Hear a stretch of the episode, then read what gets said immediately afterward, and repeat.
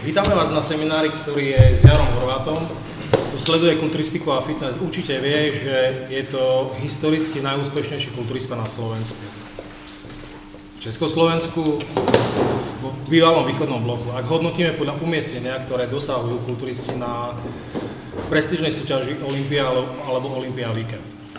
Tí, ktorí nevedia, iba pripomeniem, že Jaro naposledy súťažil v roku dvetisíc jedenásť. V dvetisíc jedenásť na Olympia víkende v kategórii do, do dvesto dva libier, čiže do dvesto dva libier, skončil na štvrtom mieste. My sme pravidelne teraz uverňovali na sociálnych sieťach a na Izlabe a na... Nebola dvestodvanáctka vtedy už? Nie, dvestodvojka bola vtedy. Sme zverňovali foto, nie fotografie, ale videoklipy, ktoré mi umožnil natočiť promotor Olympia, Olympia, Olympia víkendu Robin Cheng. V podstate my sme mali ako jedný z mála možnosť natáčať kvôli tomu, že vtedy tam bol už prísny zákaz. Takže videli ste, že tá forma Jarova vtedy bola mimoriadne dobrá. Podľa, podľa názoru nielen môjho, ale aj názoru tých, tých odborníkov z, z Muscular Development, z amerických médií, každý čakal, že Jaro skončí na nejakom medailovom mieste. Skončil nakoniec na štvrtom mieste, za štvrté miesto získal skvelých dvetisícdvesto eur. Ale som podal dolárov. Ja ani neviem také veci, to keby som ho nemal, nemám vám čo povedať. Ja si pamätám, mal som vtedy tú kontrolu, vlastne tú prípravu som mal pod kontrolou, čiže sledoval som peniaze, kde toto je tvoje, toto je moje. Nie, tak to nebolo, ale vlastne vedel som, že čo, čo ako sa vlastne hýbalo. Tento seminár je vlastne o Jarovi Horvátovi, nie o mne. Toto bolo len taký nejaký úvod. Naposledy sme tento seminár, alebo obdobný seminár robili v Bratislave v roku dvetisíc jedenásť. To bolo krátko potom, ako získal skvelé miesto, o ktorom teraz som hovoril, to štvrté miesto. Väčšinou, keď sú semináre s Jarom, tak každému poviem, porozmýšľajte nad nejakými otázkami. Určite nejaké otázky budete mať aj vy. My budeme sa tak len tak medzi sebou baviť. Vy občas môžete do toho vstúpiť nejakou otázkou, alebo keď vlastne my na niečo zabudneme, tak vy sa neváhajte na to pýtať. Berte, pardon, berte to tak, kamarátsky rozhovor. Taký istý som jak aj vy, ale vidím, že ste tu taká skôr mladšia generácia, takže môže, je pravda, že to už je pomaličky desať rokov, čo som skončil, nie každý má prehľad. Je pravda, že tí mladší ľudia už nemajú, alebo sa zaujímajú o terajšiu súčasnú kulturistiku výsledkov športovcov, ale úplne v pohode, light, kamarátsky, žiadne také, že ne, mal som možnosti rozprávať kade tade a ľudia sa hámia, netreba sa hámiť. Taký istý som ja každý z vás, akorát, že sa mi podarilo dačo za sebou nechať, to je všetko. OK, takže vlastne začíname. Myslím, že bolo by pre vás zaujímavé počuť priamo z Jarových úst, akým spôsobom sa ku kulturistike dostal. Ja to veľmi dobre poznám, dobre to viem, kvôli tomu, že zopakujem, tých seminárov som zažil s ním niekoľko. Dokonca určitú časť toho začiatočníckeho života som ho veľmi, veľmi intenzívne sledoval, takže povedz tu návštevníkom semináru, akým spôsobom ty sa dostal ku kulturistike. No dneska možno to budem už rozprávať, druhýkrát tu som sa už vyčerpal, takže... Dneska mám vycical z informácií. Mám štyridsaťdeväť rokov. V štyridsiatich jeden som končil poslednou olympiou mojou súťažnú kariéru. Začínal som ako malý chlapček, ako zápasník šesť sedem ročný. Moji rodičia, pochádzam zo skromnej rodiny, to znamená taká nejaká podpora tam nebola. Aj v tom čase ten šport sa robil tak za skromná. Možno ďaleko lepšie ako teraz. Teraz všetko je to len o, o financiách a o o tiskaní peňazí zo strany rodičov a dneska už sa nepodporujú talenty, ale väčšinou športujú deti takých prominentných rodičov, potom ten šport vyzerá tak, ako vyzerá. Takže začal som ako šesť sedem ročný chlapček e, so zápasením dvadsaťšesť kíl, sa pamätám, to bola moja kategória, keď som prvýkrát vyšiel na, na žinienku. A skúšal som aj iné športy, ako hokej, kanoistika, to všetko bolo také krátkodobé. No a s tým zápasením som vlastne išiel do svojho pubertálneho veku a ťahal som to pekných pár rokov, dokonca som bol aj majstrom Československa v zápasení voľným štýlom, dokonca som bol aj reprezentant a už dneska som spomínal, že to vlastne, viete, niečo zlé na niečo dobré. Vždy to tak je, alebo to tak funguje a chodevali sme ako zápasníci na rôzne reprezentačné sústredenia, vtedy sa konali v Bojniciach, tu na, na Slovensku, keď viete, kde je zámok Bojnice Prievidza a potom Nymburk v Čechách. A mňa vtedy terajš, vtedajší trenér od zápasenia Gabriel Juhás ponúkol Petrovi Stachovi, neboštíkovi už, nie je medzi nami, taký, to bol rozhodca, robil aj do zväzu, robil, robil sme semináre, dokonca aj medailový z majstrovstiev Európy, Petr tak bol druhý alebo tretí na majstrovstvách Európy. Prvý majster Európy. Alebo majster Európy. V Československu a keď som súťažil ja v osemdesiatych rokoch, on viedol juniorskú reprezentáciu, čiže ale ja si ho takisto pamätám. Veľký človek, jedna veľká persona, čo sa týka českej aj československej kulturistiky. A on sa vtedy prvýkrát na mňa pozrel, to bolo na nejakej takej kuchynskej váhe, na kde sa vážia zemiaky, no proste niekde v útrobách reštaurácie alebo kuchyne. Jak sa tak ako pochválenia vyjadril, že by som bol nejaký taký, no ja som chcel, bol rozčarovaný. A v tom čase sme mali na športovej škole, športovú školu som navštevoval, sme mali Laca Kleryho ako masera. Neviem, že či vám hovorí niečo história zakladateľa kultúry, kulturistiky tu na Slovensku, to bol Ďuro Višný, Šaňo Bačinský, Laco Klery a ten tretí, čo žije v Kanade, sa volá, no? V Kanade? Žije v Kanade. Bačinský? Ešte raz? Jablonský. Jablonský. Bačinský tam ešte bol. Milan Jablonský. K tomu, k tomu Klerymu. Klery, Klery začiatkom sedemdesiatych rokov bola obrovská hviezda v kulturistike.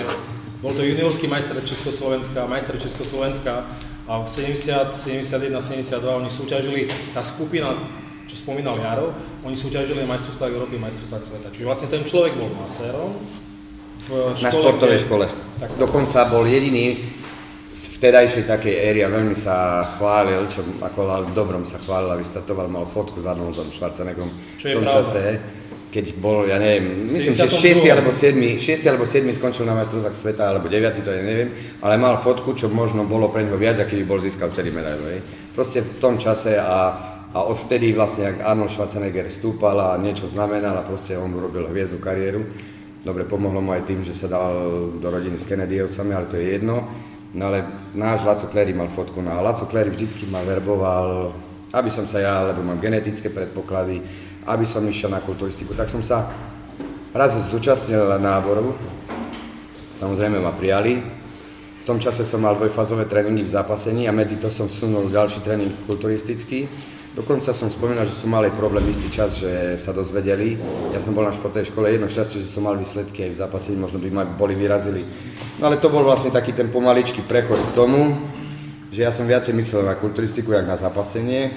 Dokonca tomu napomohlo aj zranenie, vtedy ma prvýkrát v Havličkovom Brode operovali, lebo my sme sa zúčastňovali aj súťaží, ktorých sme sa nemali zúčastňovať, grécko-rímskeho, a ja som bol tak vyťažený a vyšťavený, že som vtedy sa pamätám hovoril trénerovi, že nie je to dobré, že to nemá rozumieť na tú súťaž, nie, lebo ideme a naháňame výsledky, niekedy to je práve opak. No a prišlo k zraneniu a to bol vlastne taký definitívny koniec so zápasením a ostal som pri kulturistike. Koľko si mal vtedy rokov? Ktoré to boli roky? E, myslím, že nejak, ja som bol na vysokej škole a prvé, prvý ročník, koľko som ja mal? dvadsaťtri rokov som robil kulturistiku, to znamená osemnásť asi. osemnásť. Viem, že prvá moja súťaž bol Poprad alebo Spiska, to teraz neviem, fialové plavky som mal tak jak, jak Bukvica. Poprad? To si pamätám. Poprad. Poprad. A skončil som druhý. Majstrovstvo Slovenska bolo sami za šieste miesto a prvý federál pre mňa majstrovstva Československa, posledné majstrovstva Československa bol Ružomberok, skončil som niekde dvanásty trinásty, vtedy som prvýkrát videl Štefana Orosa, neviem či vám. Bol deväťdesiaty druhý rok. deväťdesiaty druhý Ružomberok a vtedy Štefan Oros vyhral titul, titul majstra Československa do sedemdesiat, týždeň na to vyhral majstra Európy. Pre mňa to bolo, ako keby som videl niečo, úplne niečo iné, to my sme boli takí šaškári všetci. To vtedy, ako to prezentoval, takú kulturistiku, ako ja som sa do, do, do vtedy, do toho času nikdy s tým nestretol. A ja som bol o kategórii nižšie v šesťdesiatpäťke, dvanásty alebo trinásty. To bol deväťdesiaty druhý a v deväťdesiatom piatom sme stali už na pódiu a vedľa seba aj na medailovom snení. On vtedy vyhral majstra sveta, to bolo v kategórii do sedemdesiatpäť.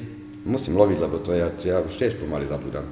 A ja som bol bronzový, áno, bronzový, deväťdesiaty piaty rok, ostrov Guam, nežur. Žur nebol druhý. Žur tam nebol druhý, neviem, či Luigi Tola nebol Talian druhý.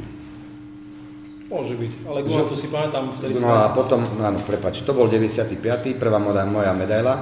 Predtým predchádzali ešte majstrovstvá Európy v Istanbule, v Turecku, samozrejme, že ma porazil Turek, to ja som vždycky tak mal šťastie na to. A tam Djovic druhý bol? Áno, a na majstrovstvách sveta skončil za mnou už piaty, takže tam mi zobrali vlastne titul majstra Európy, ktorý dodnes nemám, čiže ja mám vlastne neúspešnú kariéru. No a potom Ostrov, či to bol ostrov Guam deväťdesiaty piaty, deväťdesiaty šiesty bol e, Amman, Jordánsko. Tam mi vlastne ušiel prvý titul, taký, ako, ktorý sa dalo získať. Skončil som druhý na majstrovstvách sveta s tým, že po semifinále som viedol. Na finále ma Oleg Žur dobiehol, dobehol. Mali sme stejný počet bodov, ale vyhráva ten, kto má nižší počet vo finále. To znamená, že som prišiel o titul majstra sveta. Tiež pekné, taký, a dokonca ten človek, ten Oleg Žur, prespával u mňa spolu sme išli na súťaž, lebo mi je kamarát. Tak hovorím, čert ho ber, dúfam, že to vyjde. Samozrejme, ďalší rok majstrovstvá sveta Praha, motorka, pad, prúser jak svinia. Mal som bronz, mal som striebro, najlepšia cesta ku zlatu, ja som sa odpekol na motorke. Tri mesiace pred majstrovstvami sveta Sádra. A ja hovorím doktorovi, že to ja sa nestihnem pripraviť, keď mi necháte na tri mesiace či koľko. Tak po osem týždňov som ho ukecal na vlastnú zodpovednosť, dajte mi to dole.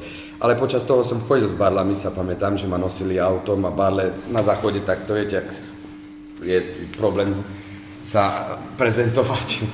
No a proste som nezanedbal na cvičenie, som cvičil, nohy síce ochabli, bolo to vidieť, ale vedel som to tak kamuflovať, že to nebolo vidieť. Statické veci ako fotografie vám ukážu ten nedostatok, ale pokiaľ máte dobrý pohyb a viete to pozakrývať, tak sa mi podarilo prvýkrát vyhrať majstra sveta v Prahe. To bol ináč veľký zážitok, len už aj kvôli tomu, že čo som všetko preskakal a prežil. Tam dokonca boli aj moji nebožčíci rodičia a veľká skupina ľudí, takých mojich tých fanúšikov. A taký nezabudnutelný zážitok, keď ste prvýkrát majster sveta, to je také, že to je taká náplasť, taká odmena aj za ten bol a utrpenie a kadečo. No a potom rok na to majstrovstvá sveta, či dva roky na to v deväťdesiatom deviatom, to bolo v deväťdesiatom siedmom, dva roky na to deväťdesiaty deviaty rok tu na Incheba.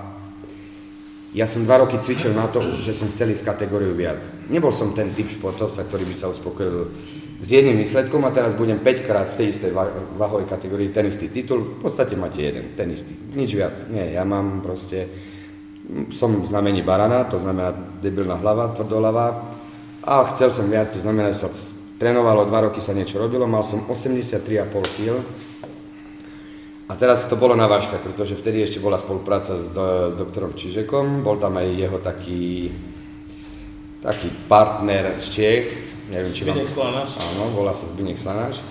No a keďže štartoval jeden Čech v kategórii do deväťdesiat, ja som, ja som vedel, ktorú kategóriu chcem, len prišli za mnou a chceli ma tak polamať, že či by nebolo lepšie uvažiť na to osemdesiatku, že tam je taký istejší titul.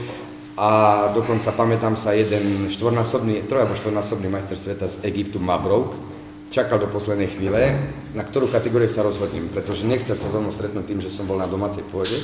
Ja si cítil, že by to bolo o to ťažšie získať ten titul. A ja hovorím, Jus nie, ja idem po svojom, nedal som na nich. Oni vedeli, že aj Richard Čada je v kategórii do deväťdesiat a zoberiem mu jedno miesto, možno tušili, že by mohol mať medailu.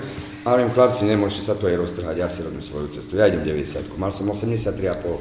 Neviem, že či je tu niekto z vás, čo niekedy súťažil, to znamená, že v kategórii do deväťdesiat, keď som videl tých chlapov, ja osemdesiattri kilový, a tí, ktorí súťažia do deväťdesiat, zvyčajne to sú takí, čo majú aj deväťdesiattri, štyri, päť kilogramov, stlačia tú váhu a oni pri zacukrovaní dokážu vyliezť naspäť na deväťdesiattri, to znamená desať kilový rozdiel. Veľký handicap. No a z mojou výšku, ale je pravda, že zase tie genetické predpoklady, stavba tela, pripravenosť, tak chvála Bohu, mal som tam taký finálový súboj na Mosta, ostali sme dvaja Šoj, Nemec. Šoj? Tomáš. Hej, Tomáš. Ale podarilo sa vyhrať, dokonca aj absolútneho majstra sveta, pretože ten titul, ktorý dali vtedy Bautistovi, s ktorým som sa tiež stretol medzi profikmi, tak to v podstate zobrali, pretože bol dopingovo, dopingovo chytený. Čiže tam mi vlastne prináležal ten titul absolútneho majstra sveta.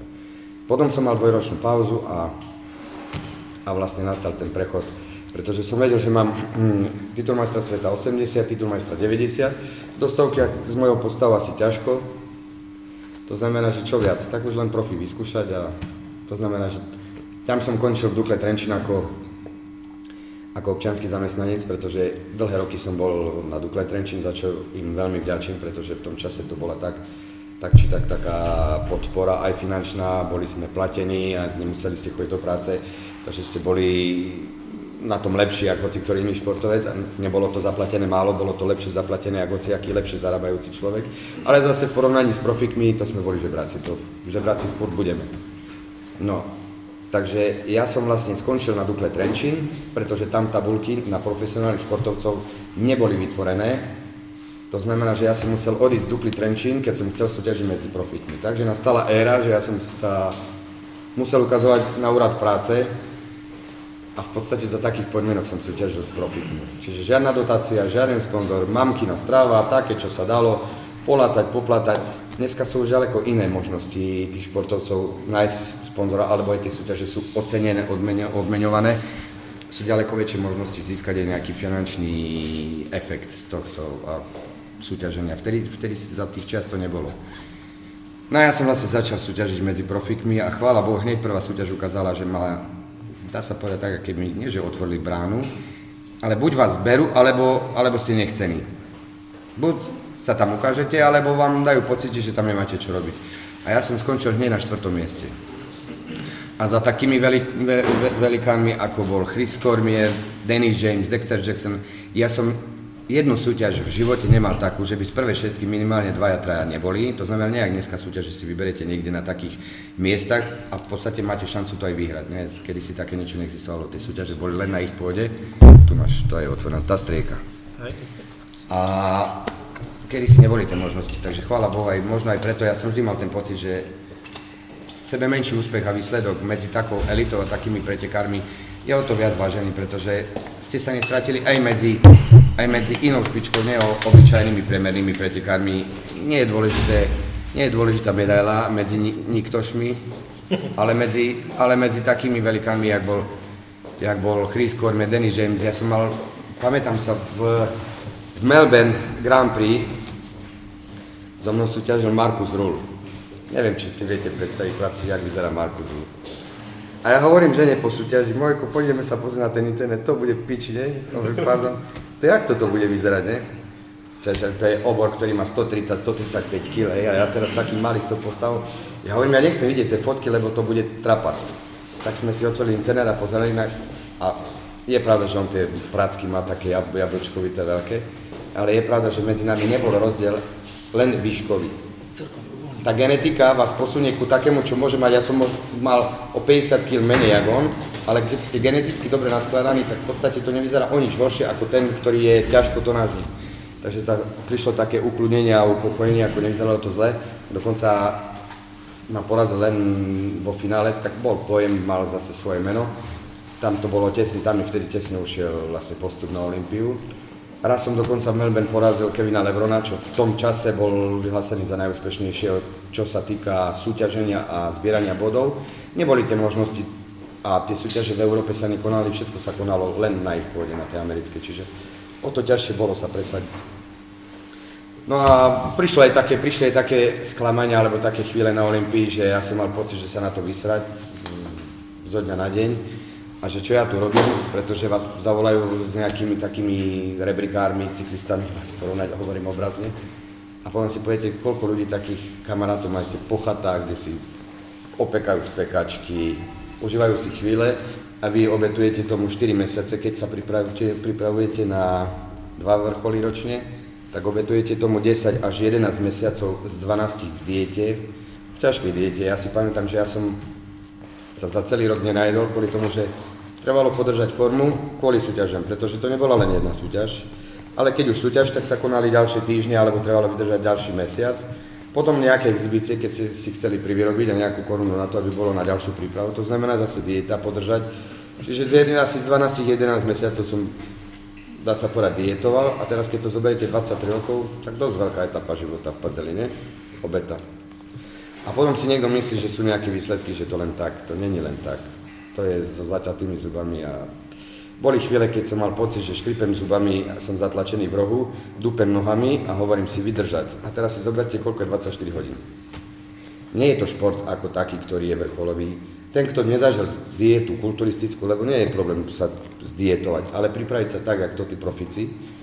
A ešte dajme tomu bez účasti nejakých iných vecí a, a, pomo- a pomocok, lebo každý šport má svoje trápenie. Ja nehovorím, že nie. Ale ten športovec odtrenuje, podá výkon, príde domov a normálne sa naje. Kulturista sa normálne denaje. Pamätám sa, že keď som si varil ryžu a spadlo mi zrnko ryže na špinavú zemi, vy ho zjete, pretože toto zrnko ryže, to je tak málo a znamená tak veľa. Niekto mi chcel zobrať, pamätám sa, sedia takto pri mne, boli sme v reštaurácii, on má normálnu stravu, poviem príklad, vypražené rezenia, videl u mňa dieta, ukáž, aké máš. Ja som tak držal lyžičku, sto chutí, že mu trafím do ruky, proste to je strach, lebo vy máte len určitú dávku, ktorú, na ktorú sa tešíš, lebo si furt v kuse hladný, si nervózny, škripe zubami. No, hovorím, to keby, aj keď by vám človek chcel rozprávať, nepoviem nikdy ani tridsať percent z toho, čo, čo prežijete. Neviem, jak som sa rozkecal, ideš ty. Počúvaj, teraz tí mladí nám píšu teraz do Izlabu a pýtajú sa, či ich neviem nejakým spôsobom dať dohromady so sponzormi, či im neviem nejaký, nejakým spôsobom pomôcť. Tí ľudia si myslia, že ak nájdu sponzora alebo niekoho, čo ich podporí, automaticky prídu aj výsledky. Ja tvrdím, že vlastne tí sponzory by mohli prísť až vtedy, keď tie výsledky budú opakovane dobré. Ako to bolo v tvojom prípade, čo sa týka sponzorov? Väčšinou to tak je, prepáč, väčšinou to tak je, musí prísť nejaký menší úspech, aby si vás sponzor všimol a on cez vás ako osobu odprezentoval, dajme tomu nejakú reklamu, či to sú teplaky, hej, to bolo kedysi za staré éry boli teplaky, dneska sú možnosti cez tie médiá, kadečo. Aj tak to je len taká vďaka a veľká vďaka takým ľuďom, pretože keby nechcel, vás nepodporí. Keď nájde v sebe to, že vás chce podporiť a vám pomôcť, preto je veľká vďaka, že sa nájdú aj takíto ľudia. Je ich stále menej a menej. Je síce zlá doba a je veľa firiem, ktoré už nevyrábajú tak tie, tak by som povedal, tie peniaze také nadbytočné, alebo proste už je dneska väčší problém. Kedy si firmy prosperovali, dneska je málo podnikov takých, ktoré si vedia zarobiť a bohužiaľ je veľa chamtivých ľudí a pozerajú sami na seba. Ale mal by sa dostaviť nejaký menší úspech, alebo aspoň ten človek by mal vidieť, že máte nejakú, nejakú, alebo on by mal mať nejakú víziu, že raz v budúcnosti bude dobrá, že sa oplatí do toho človeka investovať.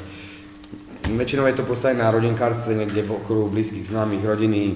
Je problém získať peniaze dneska ako sponzora. Aj v tom treba mať šťastie. Uh-huh. Spomínal som toho sponzora umyselne. Jara poznám v podstate od deväťdesiateho prvého roku, keď si dobre pamätám. My sme niekedy na prelome tých deväťdesiateho prvého a druhého roku začali robiť časopis Hardbody mm. a vtedy on už spolupracoval s Milanom Čižekom. Milan Čižek mi zavolal, že príď do Košic, ti ukážem jedného, jedného dobrého chlapca. V podstate oni ma počkali pred, pred hotelom Slován, odviezli ma do posilovne. Tá posilovňa, ktorú vtedy Milan Čižek mal, to bol es ká cé. Tak. To vyzeralo strašne. Keď som tam prišiel, tak som z hrôzou na to pozeral. A bohužiaľ strašne, a koľko talentov, a koľko špičkových, a koľko majstrov sveta. Tak, čiže vlastne ja som bol zošokovaný, lebo dlho som tam nebol. Vôbec sa to nezmenilo, to vyzeralo ako komunistická posilovňa, ale v tej dobe tam cvičili tí najlepší slovenskí kulturisti.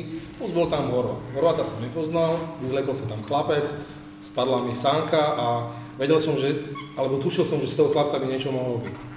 A potom sme sa stretli v roku devätnásťstodeväťdesiatštyri. My sme sa tak ako pravidelne stretávali na tých súťažiach, ale nikdy sme k sebe nemali blízko a v deväťdesiatom štvrtom boli sme v Nových Zámkoch na majstrovstvách Slovenska. Nové Zámky? Dunajská streda. Dunajská streda. No, dneska som to bol. Dunajská streda. Dunajská streda. Münzer. Münzer a tvoj, a tvoj syn. Tak, to bol dvadsiateho ôsmeho január, pardon, dvadsiateho ôsmeho maj, vtedy sa narodil Jakub, môj najstarší syn. Čiže ja som čo ja budem pri žene, však Jaro ide na majstrovstvá Slovenska, tak ideme sa na ňu pozrieť. Takže vlastne vtedy, vtedy sa narodil Jakub a odtedy, keď sa stretneme, tak stále spomíname na to, že máme predsa len niečo blízke. Čiže Jakub sa narodil dvadsiateho ôsmeho mája a Jaro vtedy získal prvý titul majstra, majstra Slovenska. Potom sme už tú kariéru jeho nejakým spôsobom sledovali. A medzi tým... Tie majstrovstvá Slovenska v Dunajskej strede prebiehali tak, že Jara dali nabok a ostatní pozoval. Ja ho vôbec nepozoval z nikým.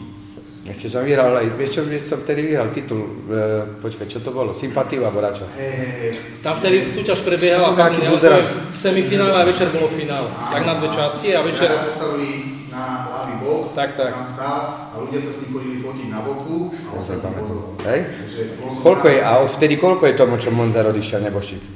Nemal potom dlhé... Ja myslím, že dva roky na to. Dva roky, on veľmi skoro odišiel. Tak, tak. Takže... Aj Čambal tam bol, čiže my sme sa tam stretávali, tí chlapci. Ja som ich bral tak, že to je tá banda Bratislavčanov, v živote sa s nimi nedám do partie a pravidelne teraz chodím do šinkárne Čambal, sa teším, že tu sme. No a Jaro medzi tým akože rástol výkonnosť, nešiel hore a registroval som, že z času na čas prišlo nejaké zranenie. Pád z motorky, odišlo mu koleno a potom, keď začal súťažiť ako profesionál, v deväťdesiatom deviatom sa rozišiel s Milanom Čižekom a pripravoval sa v podstate sám. Čiže on počas tej kariéry, tej, tej profesionálnej, až do toho roku dvetisícdesať, pripravoval sa stále sám. Nemal nikoho, čo by mu poradil. Teraz vám poviem, trošku sa oddychnem. A A nezabudnem na tie chvíle, viete, keď ste sami. Nemáte človeka pri sebe, nemáte blízku osobu, to znamená, aj nie, nie za každým môže niekto s vami chodiť. Pamätám sa, že manželka rodila vtedy, tak som za týždeň preletel dvakrát Ameriku, dvakrát po tridsaťšesť hodín som si odsedel v tom lietadle. To znamená tie prelety, toto všetko, to negatívne vplyvá samozrejme aj na výkonnosť a na pripravenosť. Ale sú veci, hovorím, ako keby to tak malo byť. Nepozeráte len na seba, ale aj na tých blízkych, pretože no, pôrod tiež není hociaká vec. A mali sme aj, aj problémy, nebudem ich dneska vyťahovať. A veľakrát je, keď sa teraz tak obzrem dozadu, mám pocit, že veľakrát som to odstral sám. Ja si myslím, že to mohlo byť ďaleko lepšie.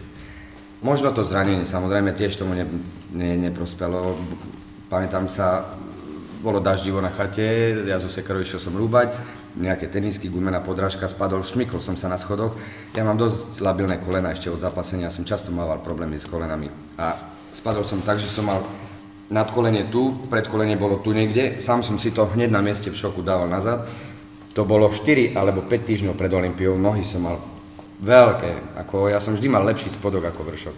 A teraz si viete predstaviť, že keď vás operujú, no tým pádom Olympia fuč, a na druhý rok, spravte za rok nohy, niekde je fotka o barlách, to zídete dole, samozrejme to, to nie je len nohy, to celý vrčok je v prdeli. Nohy som mal tenšie, jak moja žena. Na druhý rok, samozrejme tie nohy neboli, neboli ideálne, ani keď boli, aj, aj keď, keď to bolo to štvrté miesto, ani vtedy tie nohy neboli úplne v poriadku. Lebo stále len dobiehate, by ste mohli získať, by ste mohli byť niekde inde. Ja som vždy len dobiehal, to znamená, že ja nehovorím, že neboli pripravené, ale mohli byť ďaleko lepšie a mohlo to byť ešte o dva, tri, štyri kila viac, pretože zase aj ten úbytok tej váhy a toho svalstva, čiže na, hovorím aj, aj to cestovanie, keď nemáte človeka pri sebe, nemáte sa komu vyplakať, nemáte to vľúdne slovo, niekedy potrebujete len takú tú podporu, takú tú slovnú, vás podrža niekto, namotivovať, to už vydržíš. Veľakrát som urobil to, že som išiel na večeru. Viete, keď lietáte niekde, v lietadle nemáte prispôsobenú, nejak dneska sa už dá objednať strava taká dietetická, špeciálna. Prijete na, na hotel, nemáte navarené, neviete sa na koho obrátiť, nemáte tam blízkeho, s nikým sa nestretnete. Išiel som, kúpil som si tyčinku, mohla obsadu, obsahovať sodík, to znamená za tých dvanásť hodín si viete pokašľať tú formu tak, že už to nebude také sto percent, čiže to sú, vy viete oddrieť štyri mesiace a ja som si vedel oddrieť a tie posledné chvíle, keď som išiel do cudzého sveta, nemal som sa na nikoho jak obrátiť, možno som nezvládol niečo malé, zjedol a to vám tam stačí taká malá prkotina a tak viete dokašľať formu. A nebolo to nikdy na sto percent pripravené. Potom tie posledné dva roky som možno aj to tak v hlave si viete vštiepiť, že kurník šopa, není to už ďaleko k tomu koncu. Ta, urobíte to tak, že aby ste tak spokojne odišli, že urobil som maximum. Aj to tak bolo len, hovorím, stále som mal taký chvost a dobiehal. Mohlo to skončiť aj lepšie. Mohlo to skončiť medailovo. Mrzí ma, prepáčte. Ale s tým sa už neurobí nič. Úprimne mal na medailu, v podstate mal získať, u mňa, u mňa bol tretí. Tá Olympia dvetisícdesať bola, bola výnimočná v tom, že keď som bol za jarom v marci dvetisícdesať, on vyzeral tak, e, Crkon, vyzeral tak, jak Crkon som hovoril. Crkon sa na tom smial a hovorím, že hej, vyzeral tak, ja si pamätám, že nejakú dobu sme neboli spolu. Pár mesiacov som mu zavolal. Videl som ho tesne predtým, keď sa pripravoval na tú poslednú olympiu, kde sa zranil. My sme vtedy boli na dovolenke spolu v Turecku. Turecku. Náhodou sme sa stretli na letisku. Moje deti, oni počuli o Jarovi, ale nikdy sa s ním nestretli. A vlastne zrazu pozerajú na letisku veľký chlap, malý veľký chlap a ten môj mladší sa do neho zaľúbil. On, on stále tak chodil za ním a stále ho chytal za ruku a pozeral na ňo. Hovorím, Gabo, neboj sa, oni sú na vedľajšom hoteli, my za ním prídeme, ale otcu určite, hej, prídeme za ním. Prišli sme na ten hotel, rok predtým sme boli na rovnakom hoteli, jak bol Jaro. Vedel som, jak sa tam dostaneme, prišli sme na recepciu, spojili sme sa, hovorím, Jaro, čo si dáš, takže on pivo. A teraz, jak tam sedeli, sedeli na, na sedačke, tak ten môj malý, volá sa Gabo, stále sedel vedľa neho a tak stále sa k nemu túlil, stále ho tak hladkal a chytal ho za ruku. A ja hovorím, Gabo, prestaň, však už toľko neochytávajú, čo? A ja hovorím, že to je v poriadku, že to je v poriadku, že nechaj ho tak.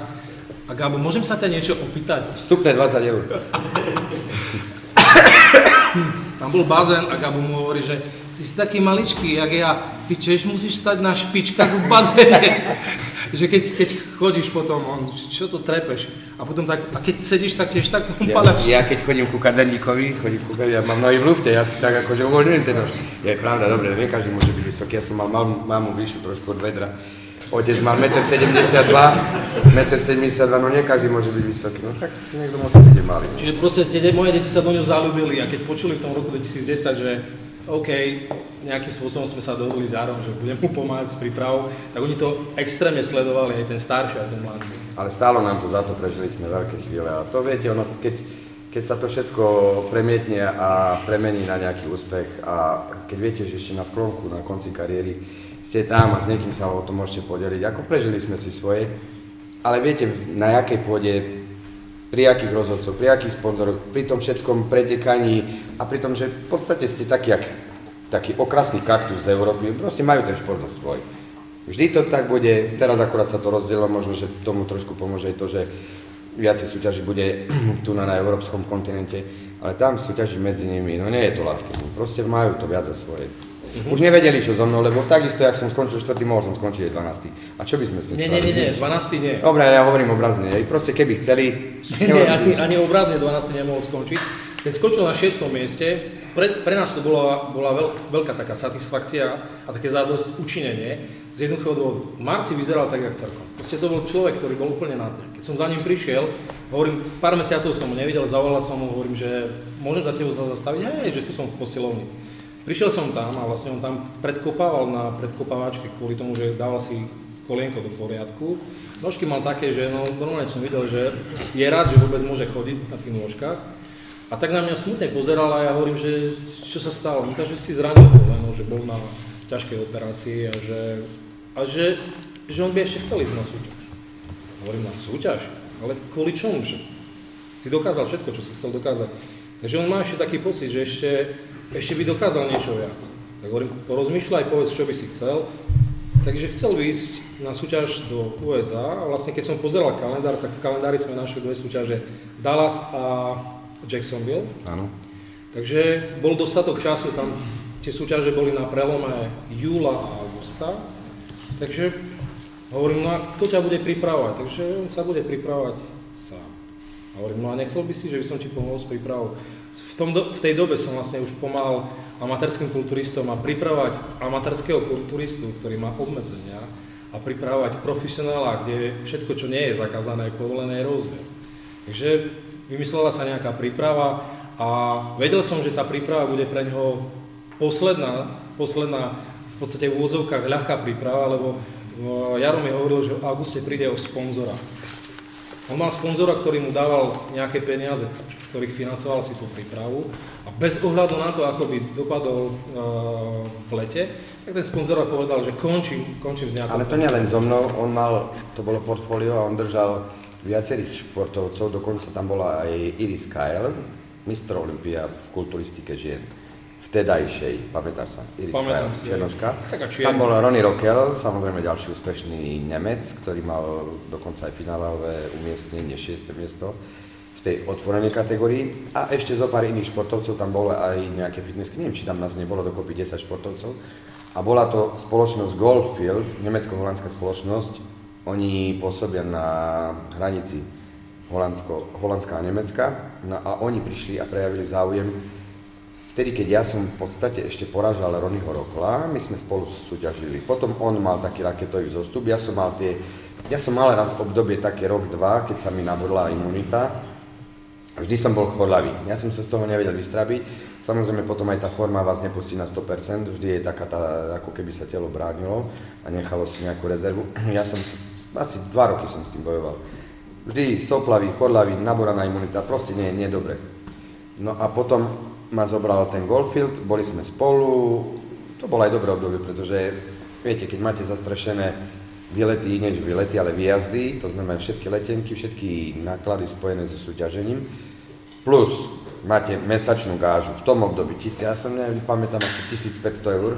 tisícpäťsto si mi hovoril. tisícpäťsto eur mesačne bolo a ďalšie ešte čo bolo, to znamená, že keď ste niekde uspeli, tak ešte aj odmena odmena za medailu alebo za, do šiesteho miesta aj z Olympie, aj z rôznych tých Grand Prix, Čiže sa celkom slušne dalo takto, ako pozbiera nejaká koruna. V tom období, keď ja som bol na úrade práce, v porovnaní s tým bolo super. No samozrejme som ešte exibičný, ja som bol použiteľný celý rok, takže som chodil a exibične som si privyrábal, čiže nebolo to zlé obdobie. Oni ma veľmi podržali tiež, čo sa toho týka aj toho úspechu posledné tie dva roky, takže myslím si, že aj oni boli spokojní, že, že si ma podchytili a že mali dobrú spoluprácu, dokonca boli tými manželia boli aj na svadbe, keď sme mali s manželkou, to znamená, oni prišli a boli jedným z účastníkov naš, našej svatby, takže už také jak rodinkárstvo, také bližšie priateľstvo.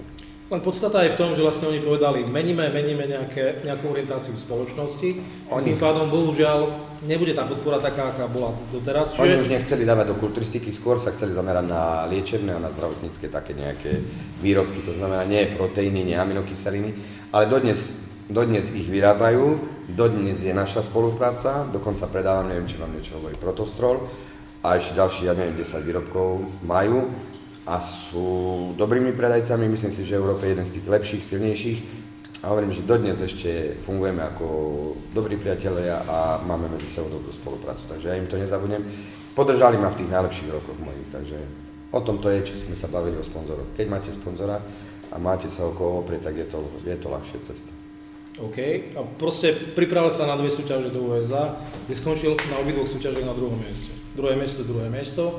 Vtedy boli také pravidlá, že kto skončil v top tri, tak išiel na Olympiu. Uh-huh. Čiže v podstate spolupráca začala tak, že aby začala súťažiť opäť. Goldfieldu sa to páčilo, oni, oni v podstate prehodnotili potom tú spoluprácu. Myslím, že e, nejakým spôsobom ti dávali doplnky výživy. Neviem, ako to bolo, aj keď možno financie nie. Ale nejakým spôsobom ťa podporovali. V konečnom dôsledku to bolo o tom, že dostal sa na Olympiu a skončil na šiestom mieste. Všetci sme sa tešili, predpokladali sme, že to je posledná Olympia, že ideme, ideme domov. V tom čase šieste miesto najlepší výsledok mal, keď neviem, keď zalovím a možno aj vy a budete si pamätať Harazimová. Nie, áno, klasik, pardon, ona mala šieste miesto, to bolo... Nikto tam nebol taký, čo... Ale nie, a, a, Jarka, alebo jak sa nie... Haraz, Haraz, Haraz, nie Harazimová. Blondina, Jitka. Harazimová. Ona bola na Arnold Classic, myslím, že štvrtá bola. Arnold Classic štvrté alebo šieste miesto, dovtedy najlepší výsledok. V rámci Československa, no samozrejme, Pálo Jablonický mal nejaké deviate, či trináste, či jedenáste miesto. Na Olymp... Nie, jedenáste. jedenáste. Tak. jedenáste. No a Horváth bol na šiestom mieste. Tešili sme sa asi, myslím, chvála Pánu Bohu, starosť menej, už nemusíme sa ničomu venovať. Promotérom Olympie vtedy bol Robin Cheng a Cheng prišiel za mnou a mi hovorí: "Počúvaj Igor, zmenili sme pravidlá." Hovorím: "Ako?" Tak vlastne to, od toho roku platí to, že aj v dvestodvojke, kto skončí vo finále, čiže do šiesteho miesta, má postup na Olympiu bez toho, aby sa musel kvalifikovať. Dobre, vynikajúco. Idem hneď za Jarom a idem mu to povedať. Povedal som Jarovi a Jaro hovorí: "Ale však sme hovorili, že koniec." Hovorím: "Tak pozri sa, boli si hlúpi, máš ešte jeden rok, dáme dohromady nejakú prípravu." Tá príprava bola veľmi lacná. Keď, keď som spätne to potom hodnotil, povedz mi, či sa milím, tam bolo päťsto eur na mesiac. Ja, to tak je jedno, koľko dostávalo. Proste málo peňazí a z mála peňazí sa urobil výsledok, ktorý nakoniec bol takto, štvrté miesto. Keď už by sme chceli pri tom, lebo jasné, že zneužívanie nejakých vecí, tak ako fakt za pár korún v porovnaní s tým, čo zožerú profici. Nebáme sa o tom. Aj dneska zase sme už aj o tom rozprávali. Ja som vždy bol zastanca peknej kulturistiky, to znamená, kulturistika u mňa je šport spojený s pohybom, odprezentovať symetrické telo, vyrovnanosť svalových partií, odprezentovať to s peknou hudbou, s pekným pozovaním. Toto bol môj základ. Nikdy som neprišiel sprasačený, nikdy nie taký, dokonca aj tých svojich superov, či to bol ten Raymond a toto. To, to, u mňa nie je kulturistika, Prí, prísť naložený škaredé brucha. Moje brucho v tom čase okecali ako, ohodnotili ako chore. To, čo vyzeralo jedno dobré, bolo chore, pretože tí ich osemnásť brúk, čo boli také naduté, museli si oni ohodnotiť ako dobré, aby ospravedlnili svojich športovcov. Tak ja som mal chore brucho, čo ja som mal brucho ešte za tých čias, jak bol Frank Zane, ploché, hlboké, no ale proste je to zase, sme len pri tej americkej kulturistike. No. Keď chcú, tak si robia svoje. A s tým neurobíte nič. OK. Takže to bolo rok dvetisícdesať dvetisícjedenásť, na Olympiu sme vtedy išli len dvaja. Plus prejazdali nás dievčatá z Isla z týmu. Mm-hmm. Uh, Cheng vedel, promotor Olympie vedel, že pre Jara Horváta to je posledná Olympia. tie vzťahy s promotorom Olympie vtedy boli v podstate aj teraz sú veľmi dobré, ale to výnimočné postavenie Izlabu sa prejavilo v tom, že mal som prístup do backstage. Ja som vlastne na backstage mohol ísť kedykoľvek. A oni pripravovali pre nás také, takú rozlúčku. V roku dvetisícdesať myslím, že sa rozlúčil Dennis James s profesionálnou kulturistikou a na oficiálnom stage, na tom veľkom, na exp, nie na exp, ale na Orleans arene, potom ako on exibične vystúpil, alebo vystúpil s voľnou zostavou, tak Cheryl prišiel a povedal, počkaj, počkaj, ešte uh, chceme tu ešte povedať nejakú vec, v tomto roku poslednýkrát súťažíš a všetci mu tam ťapkali, jak štečevec sa tešili, že, že Dennis James sa oficiálne lúči. No a niečo podobné má pripravené aj Cheng pre Jara, ale mi to nepovedal. Čiže oni vedeli o tom, že pre Jara to je posledná súťaž, dali nám súhlas na to, aby sme ho snímali, dali mi kartu, s tou kartou som sa mohol dostať na backstage. V začiatku som myslel, že na čo tam budem chodiť za Jarom na backstage, to je skúsený borec, ale keď sme prišli na Expo, lebo vlastne dvesto, dvestodvojka súťažila semifinále na Expo výstave a v finále malo Orleans Arena. Už dokopy. Tak, tak, spolu s tými ťažkotonážnikmi. No a sprevádzal som ho na backstage, na backstage sme sa stretli Flex Lewis, tam boli všetci tí, tí profesionáli a e, videli sme tam opäť aj toho Englisha a Englisha sme aj videli v, v Gold Gym, keď si bol na tréningu v stredu. Ináč English tam aj nemal čo robiť, pretože English nemal váhu, tak. Len samozrejme zase to je urobené tak, že čakali do poslednej chvíle, ten sa tam postavil na pol sekundy, zmizol z tej váhy, on vtedy nemal ani váhu, on bol veľký. Vážilo sa to ak, tak, že vlastne Čičerilo stál na podiu, tam bola váha, oni sa postavili, pozrel a povedal, čiže nič také, že, že bolo to kontrolovateľné, mm. takže boli tam také pochybnosti, ale OK, nechajme to tak. No a odchádzal som z toho backstage a Jara som tam videl, vyzeral jak cukrík. Videl som, že Flex Lewis tam takisto tak pokývkal hlavou. Bolo to také príjemné vidieť, keď Flex Lewis prišiel k nemu a sa chcel s ním sfotiť. Môžem sa s tebou sfotiť? A je, on mi aj vtedy hovoril, že jeho začiatky ja som mu bol vzorom. Tak. Prišiel tam, prišli tam aj tí americkí, eh, aj trenéri, aj tí kulturisti, chodili za ním a sa fotografovali s Horvátom. A ja som tak akože, vnímal som, že Horvát je hviezda, že to vnímal ho každý, ale nevnímal som až, že je taká hviezda. A v momente, keď tam prišiel Lewis a Lewis prišiel za ním, že on ho vnímal ako so, svoj vzor, tak som vedel, OK, tak to je chlapec, ktorého by trebalo nejakým spôsobom povzbudzovať a držať mu palce. No a jak som prišiel na to svoje miesto, na fotografovanie, tým, že s Chengom sme mali dobré, dobré vzťahy, tak bol som presne v prostriedku. Súťaž na Olympii začína individuálnou prezentáciou. Keď ste sledovali nejaké videá, tak videli ste, že oni prechádzajú cez takú jak bránu, kde je veľké očko, urobia pár pôz, väčšinou robili všetky, všetky povinné postoje a potom na pokyn moderátora, ktorým bol Čičerilo, odchádzajú do zákulisia. No Jaro prišiel na pódium a videl som, že niečo sa stalo. Proste nebol to taký Horvát, ako som videl pred nejakými piatimi alebo desiatimi minútami v zákulisí. Takže ja som utekal na backstage, tým, že vlastne som mal kartu, tak ma pustili k nemu. Hovorím, Jaro, čo sa stalo? Hovorí, že nič. Hovorím, nejaký si horší, že dačo sa stalo. Hovorím, čo to máš na sebe? Takže prišla nejaká čierna, nejaká... Oni totiž to tam natierajú všetkých vás. Olympia je o tom, že tým, že je to najvyšší ren pre súťaženia, tak vás natierajú všetkých rovnakou farbou. Tam sú normálne stánky, plachty, renty a každý sa vlastne ide natierať osobitne, nie také, že jak tu, že každý má nejakú inú, že jeden je vodník, druhý je žltý, tretí je zelený, ne, proste každý, nech to má, nech to má úroveň, nech to aj vyzerá. Ale niekomu stačí menej, niekomu stačí viac, no a Igor vlastne videl na tej farbe, že tam niečo ne, neladí. To znamená, že ma trebalo trošku z tej farby. Oni, oni mu dali olej a vlastne oni mali takú nejakú mústru a každého natreli tým olejom. Pribel som dozadu a hovorím, že vieš čo, nech ťa otrus z toho oleja, čiže oni ho otreli z oleja. A potom, keď vlastne odpozovali všetci, myslím, že ich bolo dvadsať v kategórii, Jaro pozoval asi nejakých šesť alebo sedem, potom bolo porovnávanie po skupinách. A ak prišli po skupinách, hodnotila sa symetria, či to boli len štvrť obraty, tak videl som, že už je to dobré. A čím dlhšie on stal na pódiu, tak tým bol lepší. Proste bolo vidno, že sa zlepšuje a si pamätám, že v podstate kto súťaží v en pé cé alebo súťažil v í bé bé ešte predtým pred... pred rozdelením na tej profesionálnej scéne, tak všetci sme sa modlili, aby to bolo prvé porovnanie. Prvé porovnanie znamená, že chlapec ide do finále.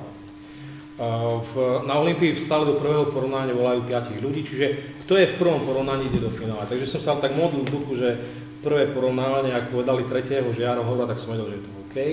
A podľa, podľa toho, ako ho stávali, tak bolo vidno, že bojuje o nejaké tretie, štvrté miesto. A čím, zopakujem ešte raz, čím dlhšie stal na pódiu, tým bol lepší. Uh, Dalase rok do, dozadu ho porazil Seth Ferros. Seth Ferros vtedy bol už veľká hviezda a Seth Ferros nesúťažil, ale čakal tam jak, jak divák na jara, že jak, jak to dopadne. A po súťaži ten Seth Ferros prišiel za ním a hovorí mu, že bol si fantastický. Tešili sa z neho, Američania sa z neho tešili. To je, to je jedna vec, keď za vami príde niekto taký. Ďalšia vec, veľmi, veľmi významná je, ani nie je tá medaila, ale také, dneska to už bolo tiež povedané, také legendy ako Dorian Yates a Flex Wheeler, tí, ktorí chodia teraz po tých súťažiach. Jeden je fotograf, druhý robí, ja neviem, proste tiež, či robí rozhodcu, alebo proste to je jedno, ale také legendy, ako oni dvaja prišli, pogratulovali, potlepkali po ramene a povedali, nerob si nic mysleť. Pre nás si bol, mne sa toto páčilo, pre mňa si bol taký, jak má, jak má vyzerať nejaký kulturista. A niekedy je to viac, jak medailové umiestnenie. Čiže keď vás niekto príde podporiť a, a, a nájdete v tých ústach jeho pochválne reči, tak je to niekedy viac ako medaile. Uh-huh. A zhodou náhod, vedľa mňa sedel víťaz do Olympie, Chris Dickerson vyhral ktorú Olympiu? osemdesiattri? Mm. Dickerson vyhral v osemdesiattri. Olympiu a sedel vedľa mňa a ja keď som tam fotografoval, tak on tak do mňa buchol a mi hovorí, počúvaj, ten, ten taký najmenší tam, ta, taký najnižší, kto to je? Hovorím, že ktoré číslo? štyridsaťdva. Hovorím, to je nejaký Horvát zo Slovenska, hovorím, že neviem. A hovorím, páči sa ti? No hej, hej, že ten sa mi páči. A či neviem, koľko váži? Hovorím, vieš čo, viem, osemdesiatšesť celá dva. On hovorí, no to je taká moja hmotnosť, keď som vyhral Olympiu. Labrada mal, Labrada mal osemdesiattri, aj dač. No a vlastne v tom, v tom roku dvetisícdvanásť Jaro bol druhý najľahší z tej celej dvadsiatky. Bol tam ešte taký jeden piadý mužik, to s trpazlíky mohol súťažiť. Ten mal osemdesiat kilogramov, osemdesiatšesť a všetko bolo výrazne ťažšie ako ja. Čiže vlastne dostal sa do finále, finále už prebiehalo veľmi zaujímavým spôsobom. Bol to prvý z východného bloku, ktorý absolvoval na veľkom stage voľnú zostavu. Tešili sme sa, štvrté miesto bolo super. Proste dopadlo to tak, ako to dopadlo, dopadnúť malo. No, odstupom času mi vlastne prichádza, že niečo tam ostalo, nejaký taký výsledok. Ako, ja nie som nepraník, skôr každému doprajem, ale myslím si, že v dnešnej súčasnej, alebo v súčasnej dobe, aj pri tom, akých máme kulturistov, a možno aj tým, že sa to mení, je pravda, že tá profikulturistika podľa mňa pôjde trošku do úzadia, pretože ja som mal možnosť, už nie ako súťažiaci, ale ako divák, raz ísť aj za Lenkou s manželkou a vtedy, keď sme si robili výlet, so ženami a potom z hľadiska diváka, z pozícií diváka som videl tú Olympiu a mám pocit, aj keď som to robil ako šport, určite by som si nenasral do úst, ale mám pocit, že je to klonované, že je všetko rovnaké. Ja ako športovec, ktorý som s nimi súťažil, viem odlišiť, ja neviem, pripravenosť, genetické predpoklady, ale tá široká verejnosť tých ľudí, ktorí prídu obyčajní z fitka, ktorí cvičia len tak pre radosť, ten musí mať z toho myšmaš, pretože má po pocit, že v podstate prišli opice klonované, všetci vyzerajú rovnako. Ako naozaj je to tak. Preto oni podľa mňa nastáva teraz taký nejaký signál a príde k zmene a budú chcieť vrátiť kulturistiku tam, kde bola v najkrajších časoch a to je kulturistika typu, už sme sa bavili, Frank Zane, ehm, Classic Physics kategória. No dneska sú to klasici, hej. Boli jak Ben Fatto, Lee Labrada, Sean Ray, dajme tomu. To bola kulturistika taká, na ktorá sa... To, bola lahodná, oku lahodiaca, na to sa dobre dívalo. A podľa mňa aj dnešná kulturistika pôjde niekde tým smerom. To znamená, musela, musel nastať čas zmeny. Už, už ľudia, ja viem, že to je tým, že človek príde a viete, vidíte extrém, tak extrém ťahá vám oči. Ale to posúvalo kulturistiku zlým smerom. Čím väčší gigant, a tým wow, wow. To nie je o tom. Ľudia si ničia si zdravie, je to škodlivé zdraviu, či škodlivé zdraviu. Proste to, že vyzerajú tak abnormálne, to znamená za daných podmienok normálne, tak človek nemôže vyzerať len za pomoc niečoho. A na čo to? Vieme, že aj tí klasici, aj tí, proste každý jeden vrcholový šport, aj keď tá kulturistika je kričiaca, jak spieranie, človek nemôže dokázať zvihnúť trojštvor na sobou. To proste na to stavba tela nie je daná. Len za účasti nejakých takých. Podľa mňa malo by byť ďaleko viacej čistoty športu a prezentovať to, čo je zdravé. A preto si myslím, že dneska ten men's fyzik, alebo aký to je men's fyzik, dostane veľký priestor. To je len otázka času, keď nahradí profikulturistiku. A, mo- a môže to byť, že aj na, je to aj správnosť veci. Jaro je taký, aký je. A vrátim sa k tej Olympii dvetisíc jedenásť. Uh, on nemá rád, keď mu niekto keca do toho, čo sa vlastne deje na tom pódiu.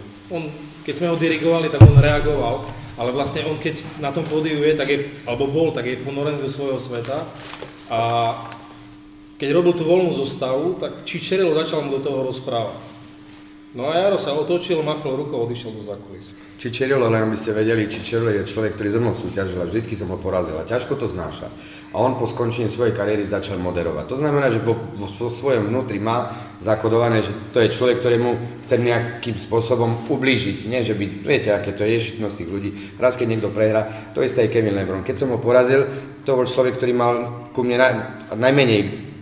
Proste sme odsúťažili v Melbourne súťaž, preleteli sme na Nový Zeland. Ja som si s každým našiel priestor, zobrali ma jak, jak svojeho. Ja keby som bol od nich, z Ameriky, nemal som pocit, či to bol Dexter Jackson, či to bol Chris Cormier, Dennis James. Chodili sme spolu do kina, sme srandovali, brali ohľad na to, že tam tá jazyková, predsa oni majú túto svoju tú američtinu, takú slangovú, ale nemal som pocit, že ma odčlenujú. Dobre, trošku bolo cítiť, že LeBron dostal tak akože po nose, to sa mal tak akože, ale pol roka na to prišiel a bol druhý na Olympii, mohol tú Olympiu vyhrať, tak prišiel pripravený. Čiže ja som ho len vychytal v nesprávnom čase a Nie, ty si ho vychytal v správnom čase. No, ale plánom, ale v môj prospech. Tak, tak. No a Čičerlo začal rozprávať, Jaro machnul rukou, vyšiel dole z podia. Vlastne po súťaži, keď sme sa stretli s Čengom, Čeng mi hovorí, to čo ste zrobili? Ja hovorím, ja nerozumiem, čo, čo, čo sme zrobili. Že oni mali predpripravenú oslavu. Že normálne oni chceli tam verejne povedať, že Jaro to je najlepší z východného bloku, že je zo Slovenska, že to je jeho posledná súťaž. Však to spravia ešte. A všetci, že tam budeme čápkať, no proste oni nedali nám vedieť, že niečo také bude. Ja som si tak bil potom hlavu o plafón, si myslím, bože, taká vec sa udiala a mohli sme to točiť. Proste nás to obišlo, ale tým pádom, že my sme nemali noty, tak sme o tom nevedeli. Ale keď sme, keď sme sa dozvedeli, že niečo také bude, tak som povedal, nevadí a zapichli sme to učenia na Veľkou, veľkou večer. Áno. Dobre je tak, jasné, je to štvrté miesto, pre, to je jedno, či rozlička, či ne. Skôr by ma tešila tá bronzová medaila. Ono medaila je vždy medaila, nie? Najhoršie miesto je štvrté miesto. Dobre, ako vyzerá život kulturistu potom, ako prestane súťažiť? Ako vyzerá tvoj život? Jak u každého bežného človeka. Mám rodinku, mám dve zlaté dcerky, mám dobrú ženu, užívam si život. Prežívam šťastné chvíle. Pre mňa šport ako taký znamenal veľa. Dodnes nie je vymazaný, dodnes mám mrle v ryti, aj by som sa vrátil veľakrát, aj teraz si mi poslal, napríklad ja som nie, nie som ten nejaký moderný typ človeka, Facebook, na, na takých tých sociálnych sieťach nefigurujem. Ja skôr budem skákať, alebo bude skákať po mne moja dcera. Sú chvíle, ktoré sa nedajú nahradiť v živote a myslím si, že by som ich neobetoval niekde inde, radšej budem so, so svojou krvou a s tými najbližšími mojimi. Čo som chcel povedať? Že ako vyzerá ten tvoj život potom, ako no, si prestal súťažiť? Takže mám dve zlaté deti, športujú, podporujem ich, chodia na balet, chodia trampolín, skákať. Robím taxikára, naháňam sa celý deň, sem tam si zacvičím, mám klientov, z ktorých skôr alebo neskôr sú aj tak kamaráti. Čiže dneska je aj problém si zarobiť nejakú korunu, pretože to človek potom mávne rukou, ja nie som podnikateľ ani biznismen, to moja žena sa zo mňa smeje, ale zase život mi vracia to. Ja som aj tu sedí niekde aj môj mladý, tam chodím cvičiť. V živote treba dávať. V živote netreba nikoho oklamať, nikoho obrať, nikoho okradnúť, na nikom nezarobiť, najmä nie na tých najbližších. Celý život som pomáhal ľuďom a dneska sa mi to tak vráti. Nikdy som nečakal, aby som sa to vrátilo. Ono sa to vráti. Veľa ľuďom som pomohol, veľa ľudí som zoznámil. Tým, že som možno bol úspešný, ináč braný a kedysi aj v tej desiatke športovcov som figuroval štyrikrát, čo už dneska z kulturistiky a z toho odvetvia nikto nikdy. To už sa tomu nedáva taký priestor. To, že keď som sa niekde ukázal, vás brali ako, ako celebritu alebo, alebo niečo viac, nikdy som to nechcel. Ale vedel som ľuďom pomôcť, niekde sa začleniť, niekoho dať dokopy, niekomu finančne pomôcť, z toho mála tak. A dneska žijem naozaj šťastný život. Chvála Bohu, nemáme starosti, mám fitko, ktoré je mojou záhradkou. Nie je to také, že by som si z toho postavil dom, aj keď dom mám. Ale viem, že sa teším do ňoho, pretože tam môžem tráviť svoj voľný čas, stretnúť sa s ľuďmi, ktorí sú mi blízki, ktorých mám rád a potom si vytvoriť chvíľu, kedy ja potrebujem byť s rodinou, s tým, že je o všetko postarané. Takže máme, chvála Bohu, mám šikovnú ženu, žijeme si, žijeme si dobre a dôležité je, že to fitko a to cvičenie mi ostáva naďalej, takže ako hýbem sa, ale čo viac? Uh-huh. No ja som nechcel, že by odišiel úplne z kulturistiky, takže v tom dvetisíc jedenástom roku, keď absolvoval posledné exibičné vystúpenia, to boli, myslím, že v Humenom dva týždne po Olympii a o, ďalšie dva týždne na to bola exibícia v, v Čechách ešte. A tým pádom to už bol asi koniec. A viete, keď sa stretnete s tým pocitom, že prídete niekde po najväčšom úspechu, čo kedysi nejaký Slovák vôbec niekedy dosiahol na Olympii a prídete niekde na exibíciu do Humeného a stretnete tam svoju tú nadradenosť tých funkcionárov prezidenta zväzu a ten ide oproti vám po ulici a ten si vás ani nevšimne, namiesto toho, aby vám ruku podal a povedal: ďakujeme, Jaro, že si odprezentoval tú slovenskú kulturistiku, že sa ti podaril taký úspech. Ale skôr sa stretnete s ješitnosťou, závisťou, nenávisťou, to, že vy ste niečo, niečo dosiahli a my to musíme zožrať. To je to najhoršie. Celý život som bojoval s takými ľuďmi, nikdy som nemal ľahkú cestu, ale robil som si cestu sám, nikdy som nebol riadený, ale hlavne by som si nikdy nenechal riadiť, to znamená, že ja som mal každého na háku. Je pravda, že boli sem tam nejaké také tie prekážky, aj ťažké chvíle, ale vždy som ostal sám sebou, nikdy mi nikto nemohol povedať niečo. Potom viem, že už boli nejak, sa podpísali nejaké zmluvy a že už mali športovci, ja neviem, nejaké pravidla, pokyny a... S kým sa mohli baviť. A tak. Čiže u mňa, hej, u mňa také niečo neexistovalo. Ja som, proste som si robil sám a razil sám, sám cestu v tomto športe, takže... Uh-huh. No ja som si povedal, OK, tak poďme robiť súťaže pre ostatných. Takže v roku dvetisíc dvanásť sme robili majstrovstvá... V Košiciach? Slovenska v Košiciach, mužov. Kovač tu je. Ešte aj to vám budú zavidieť, je ten úspech, keď v organizácii namiesto toho, aby vám podporili a dali možnosť to organizovať znova, tak vám zakážu robiť činnosť v tejto oblasti a, a stopnú vás namiesto toho, aby vás podporili, pretože oni v podstate, keď vy nájdete nejakého organizátora, robí pre vás službu a reklamu tomuto športu. Tí ľudia to, oni to nechápu, oni, oni to berú z druhého konca, alebo zase tá závisť a ješitnosť, že tebe sa zase nie v niečom darí, a my sa na to musíme len dívať. Takže to tak sa stretávať s takými ľuďmi. No, ale urobili sme tie majstrovstvá Československá, Peťo Kovač tam bol tretí, Peťo? Peťo, tretí si bol? Áno. Tretí, čiže vlastne tam vyhral Havlík, druhý Tatarka, ty tretí. Áno. Tak. Havlík tam, tam, ale Havlík tam vyhrať nemal vtedy, pamätám sa. Mali sme, mali sme tam vtedy ako hostia, mali sme tam ako hostia Doriana Jejca. Ináč môj, môj dobrý kamarát, musím povedať tak, že si ho vážim ako človeka, pre mňa, pre mňa fakt jeden vážny človek, dokonca som ho bral z letiska, odnesol som ho ráno a vytvorili sme si taký vzťah, je to jedna veľká, veľká persona, jedna veľká osobnosť pre mňa, pretože to, už keď sa bavíme tu, ja taký tajtrlík zo Slovenska, bavíme sa o tom, že Dorian Yates, koľkokrát vyhral on Olympiu a tiež nepochádza z Ameriky, celý dotrhaný, celý škaredý, dá sa povedať. Ale proste bolo to také, veľakrát som ho ja nevidel. A raz som súťažil v Prahe, on tam bol na exibícii ešte so Šanom Sasim. Vtedy Cibula ma porazil, ešte to si pamätám. Ale viem, že keď som sa bavil o Dorianovi Jejcovi, tak aj Boris Horaček, neviem, či poznáte, ale asi viacerí Hejfit Plus, predajca už neviem, asi predal svoj podiel, alebo to je jedno. A začal mi hovoriť, že keď prvýkrát videl Doriana Jejca, vystupovali jednotliví športovci zúčastnení na Olympii a každý jeden v podstate vyzerá dobre, poviete wow, wow, wow. A keď vystúpil Dorian Yates, tak ste vedeli, že kto je víťaz. Proste taký rozdiel, možno tou pripravenosťou, možno to, tou tvrdosťou, on bol výnimočný zjav, to znamená, že on keď prišiel niekde pripravený, mal potrhané ruky, on tie ruky skoro nemal žiadne, ale proste celkovým dojmom pôsobil tak, že nemal konkurenciu. A zoberme si, že to bol nie Američan, bol z Európy a vyhral koľkokrát? päťkrát? Veľakrát. Veľakrát. No a jeho sme dotiahli do Košíc a potom sme si povedali, že budeme robiť aj profesionálnu súťaž, ale nedostali sme ten súhlas, takže na nejakú dobu sme sa odmlčali a Babisová bola na Mix Patriot Fitness víkende, čiže začali sme robiť aj súťaže pre slovenských súťažiacich, no a kto bude súťažiť alebo môže prísť, tak piateho apríla robíme Amix Patriot Cup u nás na východe. Čiže máme nejaké ciele alebo nejaké zámery robiť aj súťaže kade tade všelikade po Slovensku, takže ja verím, že tie plány vyjdú. Ja sa len tak môžem akurát poďakovať a zväzím sa, lebo to všetko robí on. Ja robím len to, že príde a porozdávam medaile, tak toto je moja celá robota. Ale to úplne stačí. Ale to nikto nevie, to nikto nevie. Ja sa, ja sa teším, keď prídeš a porozdávaš medaile. Ale ja viem, že ty to zvládneš, ale keby ti trebalo, tak ja ti pomôžem. Ináč nie je to ľahké niečo také zorganizovať, nie je to ľahké. Čo by mohol zase povedať o nej. Nie, ale viete, ako raz sme v tých Košiciach sme organizovali, ono to už keď si nájdete cestičky a už to robíte druhý, štvrtý, tretíkrát, už to ide, ale prvýkrát a to, to je hala, to je nájom, to sú svetla, to je hudba, to je tu a tých sponzorov a každý, s každým sa teraz stretnúť a to všetko musí zapadať. Ako nie je to jednoduché, aj to je kus roboty.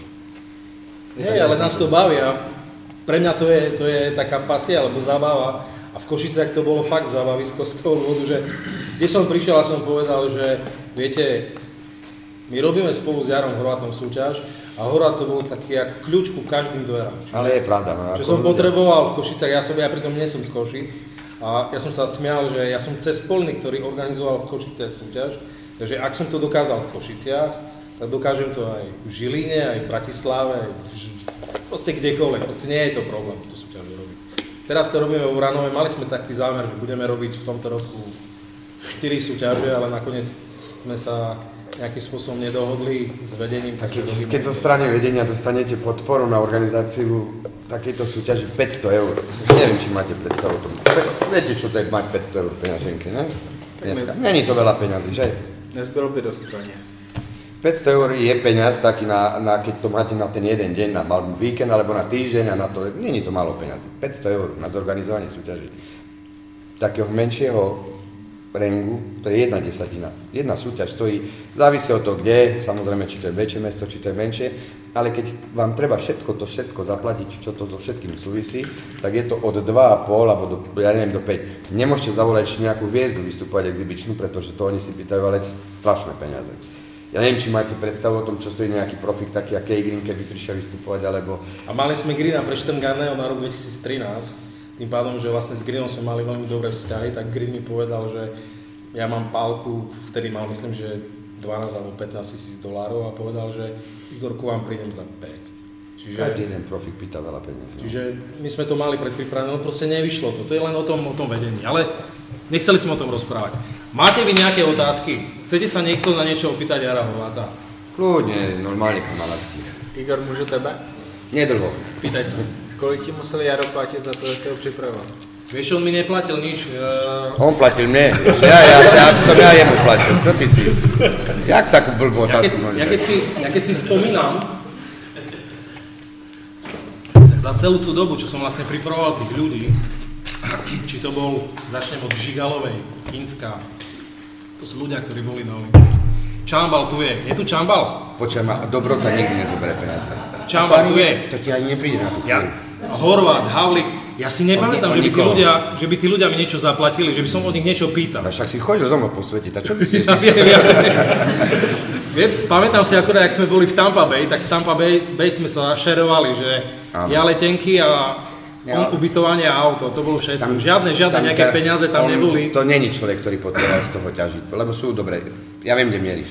Je dneska veľa športovcov takých, za ktorými sú trenéri, ktorí niečo znamenajú, či ten Charles, dneska sme ho prebrali. Proste žijú z toho. Igor žije z iných vecí, Igor žije z, z dobroty. Ne, toto je chodiaca dobrota. Ale to ti ani nepríde na tú pánu. To potom prebereme. Nikdy ti nepríde a dobrota nezobere peniaze. On je dobrák, to vy viete. Takže vlastne, ja si nepamätám, Čampa, ty si mi niečo zaplatil, okrem toho šterovania, nepamätám si. Ináč sa to vráti, to ti hovorím, to je to. Jedna výjimka. Prosím? Jedna výjimka, poslední svěřenec, kulturista. Poslední svěřenec? Aha. Ktorý teraz ten kultík? Schubert. Schubert, hej, hej, Schubert, hej, ale tam to bolo, tam to je o niečom inom. Čo si sa zmenil? Nie, nie, nie, tam to, tam to je o niečom inom. V podstate uh, s ním som sa dohodol tak, že dá nám peniaze na občianske združenie, to je, založili sme občianske združenie, ktoré sa volá Fitness Akadémia Vranov a vlastne z tých peňazí sme potom financovali uh, súťaž, ktorú máme u nás v Vranove. Čiže všetko to bolo o tom, že ak sme dostali nejaké peniaze, alebo chcel nám niekto pomôcť, ja stále hovorím, ak nám chcete pomôcť, pomôžte nám. Vieš, ako hlásia sa takí ľudia, že povedzte, koľko potrebujete peniazy. Ja hovorím, pozrite sa sa. Fitness Akadémia Vránov máme transparentný účet. Ak nám chcete pomôcť, dajte nám tam nejaké peniaze. My tie peniaze používame na organizovanie súťaží. Buď kúpime medaile, alebo kúpime, kúpime nejaké troféje, alebo používame tie peniaze na nákup trofej, ktoré udelujeme v rámci Islabs, Islabs, alebo Islabs Best, tak tak. Čiže Kto nám chce pomôcť, nám pomôže, ale nemám, nemám takú nejakú potrebu chodiť a prosím o peniaze. Nebo na semináře. Alebo na semináře, tak, tak, tak. Ešte nejaká, ale prosím vás, menej stupidná otázka. Nikto nič? Nezaujíma vás, akým spôsobom Horvat trénoval, lebo mimo sa hovorilo, že on je lenivý, že on mohol byť ďaleko, ďaleko aj, lepší. Aj takto sa vie dokázať veľa. Aj len, jaký bol ten do Baladova? Čo? Jak sa volal ten Sid, ne? Leňochod. To mám poprezerané, bo zeci mám maleta. Hej, oni sa ma pýtali, že či, tak akože nie na, na tých oficiálnych seminároch samozrejme, ale tí ľudia sa ma pýtajú, že či si myslím, že Jaro mohol dokázať viac, ak by trénoval, ja neviem, tvrdšie alebo ťažšie. Hmm. Nemyslím si. Vysvetlím kvôli čomu. Uh... Nie, ono, nie, aj teraz, aj teraz možno, nie, nie že budem oponovať. Tak či tak, odrobiť to musíte. Zadarmo to nie je, bez pohybu to nebude, bez kvalitnej stravy to nebude, bez doplnkovej živy to nebude. Niekto trénuje hardcore, niekto trénuje menej tvrdo. Tú robotu za vás nikto neodvede. To znamená, že keď tam je a nejaká tá pripravenosť a niečo tam bolo, to znamená, bolo to na základe nejakej odrobenej práce. Niekto povie, tá ja som odtrénoval viac, stokrát viac ako on, lebo on je lenivý, lebo on sa smial. Možno ten smiech na tréningu s nejakým sparring partnerom. Tu sú chlapci, ktorí sme cvičili spolu, tam sedí ďalší taký magor. A sme sa smiali, vytvárali dobrú atmosféru, proste a niekedy toto vás motivuje, niekedy to tak ďaleko ľahšie znášate, jak to prísť utrapený. Nemyslíte si, že veľakrát som bol v takom stave, že mal som slzy na, na krajičkoch, bil som niekde do steny, pretože ja neviem, či vám niečo hovoria super série. Niekto si myslí, že som trénoval preto, že ma raz videl sa usmiať a už si myslel, že ja som to odflakol a niekde prišlo to štvrté miesto. Není to tak. Není to tak. Čiže trebalo nájsť kľúč. Na každého platí iný, iný spôsob tréningu. Pamätám si, opäť odbočím. Čambal je tu, ja ho nevidím. Marian, tu si? Ja, ja už ťa vidím. Ja som mal problém Čambala presvedčiť, že by trénoval tréningy také, aby mal prestávky extrémne dlhé. Koľko si tam mal? tri, štyri, päť minútové prestávky? No, to, to bola tragédia ho presvedčenia. A vlastne v prípade Jara tie prestávky dlhé fungovali. Takže vysvetlil som, že pozri, robíš niečo, sa nezlepšuješ, tak treba prebrať ten tréning. A vlastne, jak začal robiť dlhé, dlhé prestávky, tie tréningy boli otrávne, dobre hovorím. Strašné. No ale mali, nakoniec keď sme sadli a sme zistili, bol tam nejaký progres. V prípade Jara to bolo veľmi jednoduché. Jaro potreboval trénovať a potreboval mať dlhšiu prestávku. A v momente, keď som tam prišiel ja dvakrát alebo trikrát do týždňa sa na ňo pozrieť, trošku som pritlačil na pilu a to, a to stačilo na to, že vlastne on aj za ten krátky čas sa nejakým spôsobom zlepšil. Ďalšia vec, je tam tá svalová pamäť. Svalová pamäť, každý o tom hovorí, keď máš niečo nachytané, tak potom sa to ľahšie vracia. Už som bol trošičku múdrejší v tom dvetisícdesať, ako povedzme desať pätnásť rokov dozadu, takže vedel som, že v tých svalových bunkách, ktoré on má, tým tréningom má viac satelitných buniek. A vlastne tie satelitné bunky sú svine, ktoré spôsobujú to, že sa zvyšuje syntéza. Satelitné bunky majú jadra, ktoré majú receptory pre androgény. Čiže tým pádom celá tá príprava bola výrazne jednoduchšia. Keď človek pozná nejaké súvislosti a tie súvislosti si pospája a má partnera alebo spolo- zverenca, ktorý povie, ja ti dôverujem, tak jednoducho tá práca trénera alebo toho poradcu potom je veľmi jednoduchá. Ako Češi hovoria, jedna ruka netleská, musíte mať ruky dve, takže dal som dohromady skúsenosti, ktoré som mal, Jaro dal do toho svoje, ja výsledok tu bol. Čiže to platí aj pre vás. Vy nemôžete sa pripravovať podľa nejakej mustry, ale musíte každý hľadať na seba ten svoj kľúč. A ten kľúč skôr alebo neskôr nájdete. Nájdete ho vtedy, keď budete vytrvali a budete, budete sa tomu venovať roky. Jaro, Jaro dosiahol najväčší výsledok po dvadsiatich troch rokoch tréningu. V podstate od šesť rokov som so športom, čiže šesť sedem rokov. No. Nič nie je horšie ako kopírovať a čítať a vnášať do, do, do hlavy, že toto som vyskúšal, nefunguje, toto som vyskúšal, nefunguje. Na každého, tak ako si spomínal, funguje niečo iné. A nájsť si ten vhodný systém, či už tréningového splitu, proste rozdelenie svalových skupín, to tak každý si musí nájsť svoj prototyp. Ďalšia veľmi, dôležitá, ďalšia veľmi dôležitá vec je, a ľudia tomu nejakým spôsobom nevenujú pozornosť, je sparing. Tréning bez sparinga je veľmi ťažký tréning a tie tréningy, ak nemáte sparinga, tak musia byť vysoko intenzívne, ale intenzívne niečo sa týka záťaže, ale čo sa týka prestávok. Stále si myslím, že ak špičkový kulturista, alebo bikini fitnesska, alebo ktokoľvek, kto sa venuje tej bodybuilding nominácii, má vedľa seba sparinga, tak dosiahne ľahšie a jednoduchšie ten výsledok ako bez toho. No lebo tam sú tie extrémne, extrémne cvičenie, to znamená, vy ste schopní odcvičiť pojem z istého váho príklad desať opakovaní, ten sparing je presne na to, že vám tie dve, tri opakovania práve tie sú potrebné, pretože vy ten sval musíte zaťažiť. Extrémne. A dobre počúvate, tým, že som chodil k Jarovi, ja som mu nepomáhal s tréningom. Ja som vôbec nebol jeho sparing, on mal tam troch ľudí, ktorí ho nepomáhali. Ale to boli takí kamaráti, nie takí tréningoví partneri. Hej, ale to boli kamaráti, ktorí mu pomohli. Sme sa stretávali a mne to stačilo. Oni na ňom rotovali sa, čiže nebolo o tom, že jeden, jeden sparing bol úplne zdemolovaný a skončil tréning a odišiel preč a nevedel, čo bude so sebou robiť, ale tí ľudia sa na ňom striedali a to bola tá Jarová výhoda, že v podstate mal tam ľudí, ktorí mu na tom tréningu pomohli. To bola opäť ďalšia výhoda oproti, povedzme, tým predchádzajúcim tréningom. Takže tak. Čo sa týka stravy, povedz mi, čo si jedol, lebo ja to viem. Pre mňa bolo, začnem tým, ja keď som chodil v prípravnom období za Jarom, Jaro jedol čokoľvek.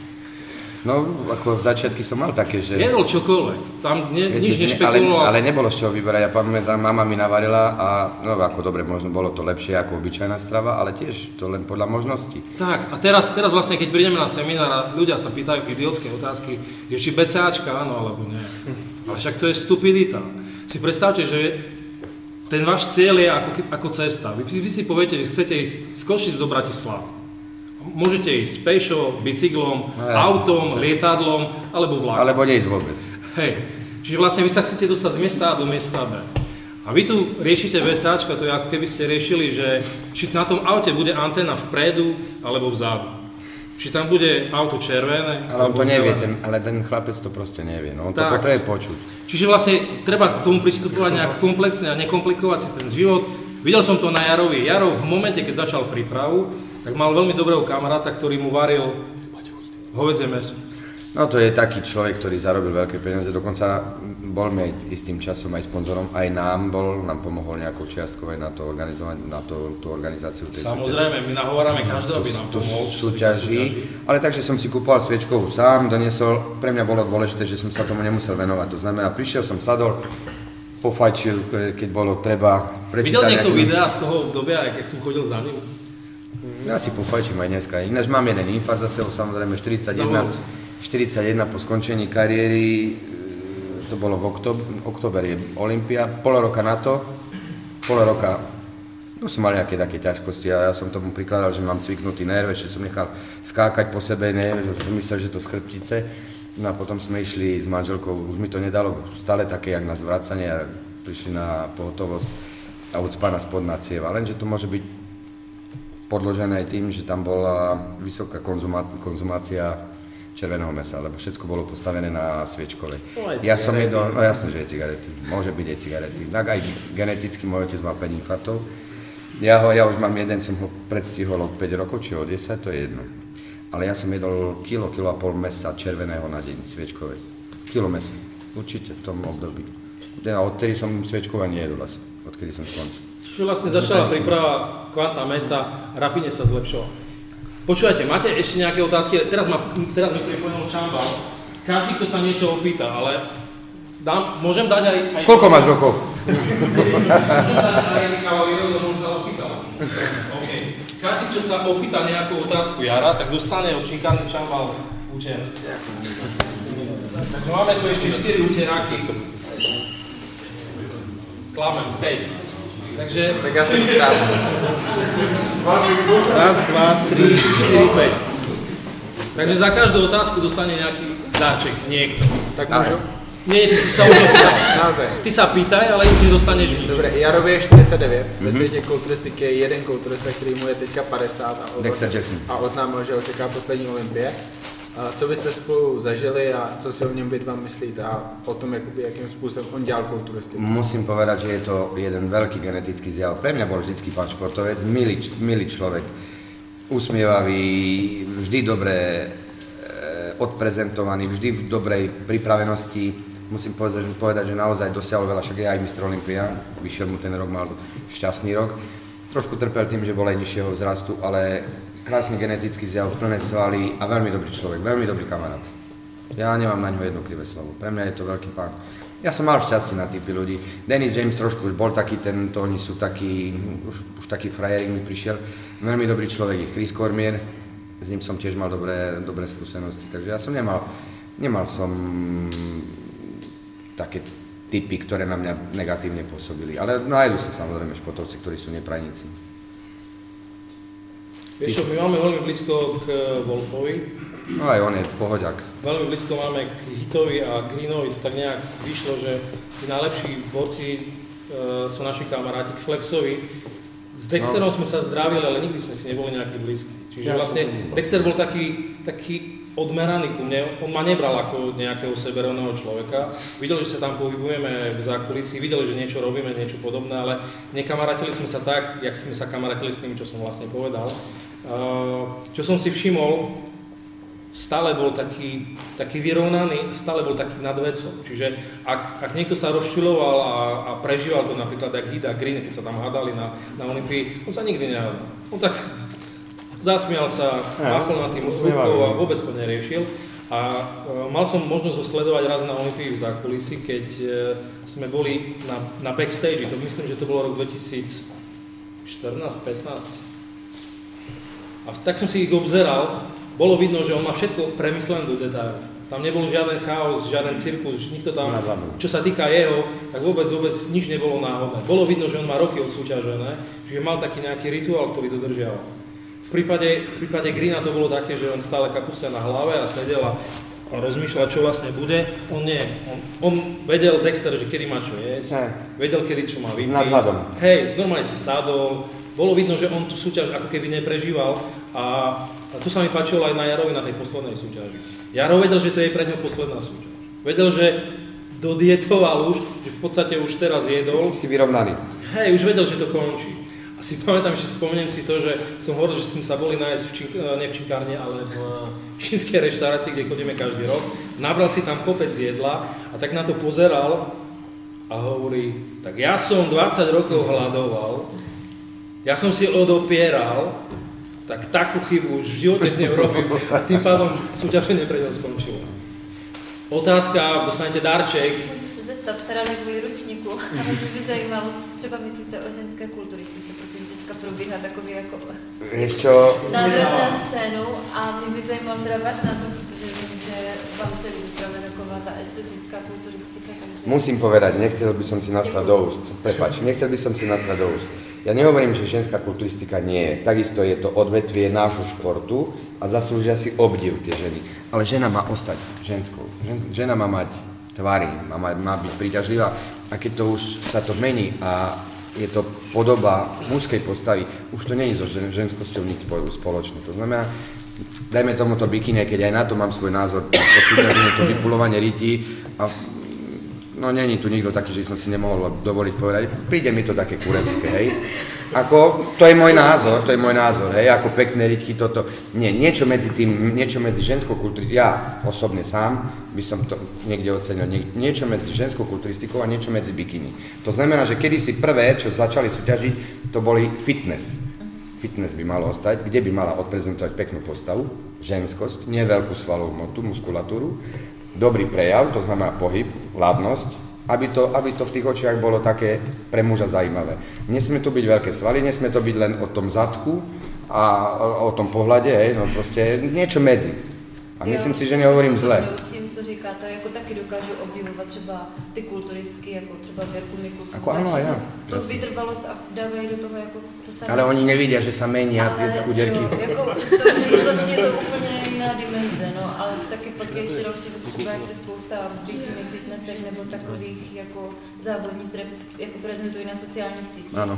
Některé se cítí víc jako sportovec a jsou prostě pokornější, tiší, mají ty úspěchy a jiné prostě hulákají do Instagramu, do Facebooku. Ale to je, to je už natura, to už nie je o postave. My nepreberajme naturu a to, čo má človek znútra. To je proste niečo iné. To je osobnosť a osobnosť, ale výzáž ako takú, ja by som to niekde prijal medzi ženskou kulturistikou, niekde medzi bikini, niekto je pekné, niekto je pohľadné, niekto je ženské, niekto má tvary. A niekto je také, aby to, aby to na to človek prišiel a pozrel sa, pretože nielen pekné, ale aj niečo s tým spojené. To znamená, kedy si bolo fitness s nejakými zostavami. Zas tiež mali pozor na to, že to nemôže byť bývalá gymnástka, pretože tá tam začne skákať jak pajac a niekto, kto nemá pohyb, tak nevie urobiť kotul, hej, no to proste, ale s nejakým tým prejavom a nejakým tým pohybom by to malo byť spojené. A tam by to malo niekde ostať. Ja som vekovo starší, čiže to som, sa, som, sa, som sa narodil v šesťdesiatom piatom a si pamätám, jak prišla ženská kulturistika v roku devätnásť osemdesiat. Je tu niekto, kto sa narodil skôr ako v roku devätnásť osemdesiat, niekto iné roku? OK, takže máme tu nejakých starších pánov. Robíme aj Bikini Fitness Camp a vlastne celý Bikini Fitness Camp začína prednášku o tom, že čo je Bikini Fitness. Vlastne máme tam fotografie tých prvých dievčat, ktoré súťažili na Olympii. To znamená, tam bola... Uh, tam tam bola Nicole McLeish, ktorá bola prvá. Za ňou bola Finka Kiko Eloma. Po nej bola Corina Ilsen, uh-huh. Potom bola Sharon Bruno, ona síce nevyhrala Olympiu, ale to boli dievčatá, ktoré, ktoré vlastne my keď ukazujeme, že to bola tá skutočná prvá ženská kulturistika a porovnávame ju teraz s bikini fitnesskami ako Lugovských. Chcel som povedať Babicová, Babicová nie, ale proste ak ich porovnávame s tými bikini fitnesskami, tak vidíme, že oni sú menej muskulatúrne ako teraz najlepšie bikini fitnessky. Čiže vlastne ten zámer tej ženskej kulturistiky alebo toho bodybuildingu ženského bol jasný. Poďte žene cvičiť medzi nás, poďte k nám chlapom, poďte urobiť tie posilovne krajšie. Takže potom sa stalo to, že vlastne rozhodcovia začali akceptovať to, že tie baby začali užívať anabolické steroidy a bolo to hodnotené pozitívne. Čiže vlastne tie baby sa začali meniť. Prišla tam, si pamätám, Kim Chyšňevský. To bola baba, ktorá vyzerala len pekne a potom, jak vlastne naložila sa s vecami, tak začala vyhrávať. A vš- celé tie trendy majú v rukách rozhodcovia. Čiže čo rozhodcovia budú hodnotiť a čo bude vyzerať podľa rozhodcov dobre, tak tomu tie dievčatá alebo chlapci sa budú prispôsobovať. Takže podľa mňa kulturistika áno, ženská, ale musíme si zadefinovať, ako by tá kulturistika ženská mala vyzerať. Čiže tak, ako to vyzerá v en pé cé, alebo tak, ako to vyzerá teraz v í bé bé, tá kategória Women's, women's Physique. Takže tak. Máte nejakú otázku ďalšiu? Môžem ja na toto nadviazať? Áno, nadviažme otázku na toto. Ano. A teraz na mestrovstvách Slovenska vlastne vyhľadovali ženy aj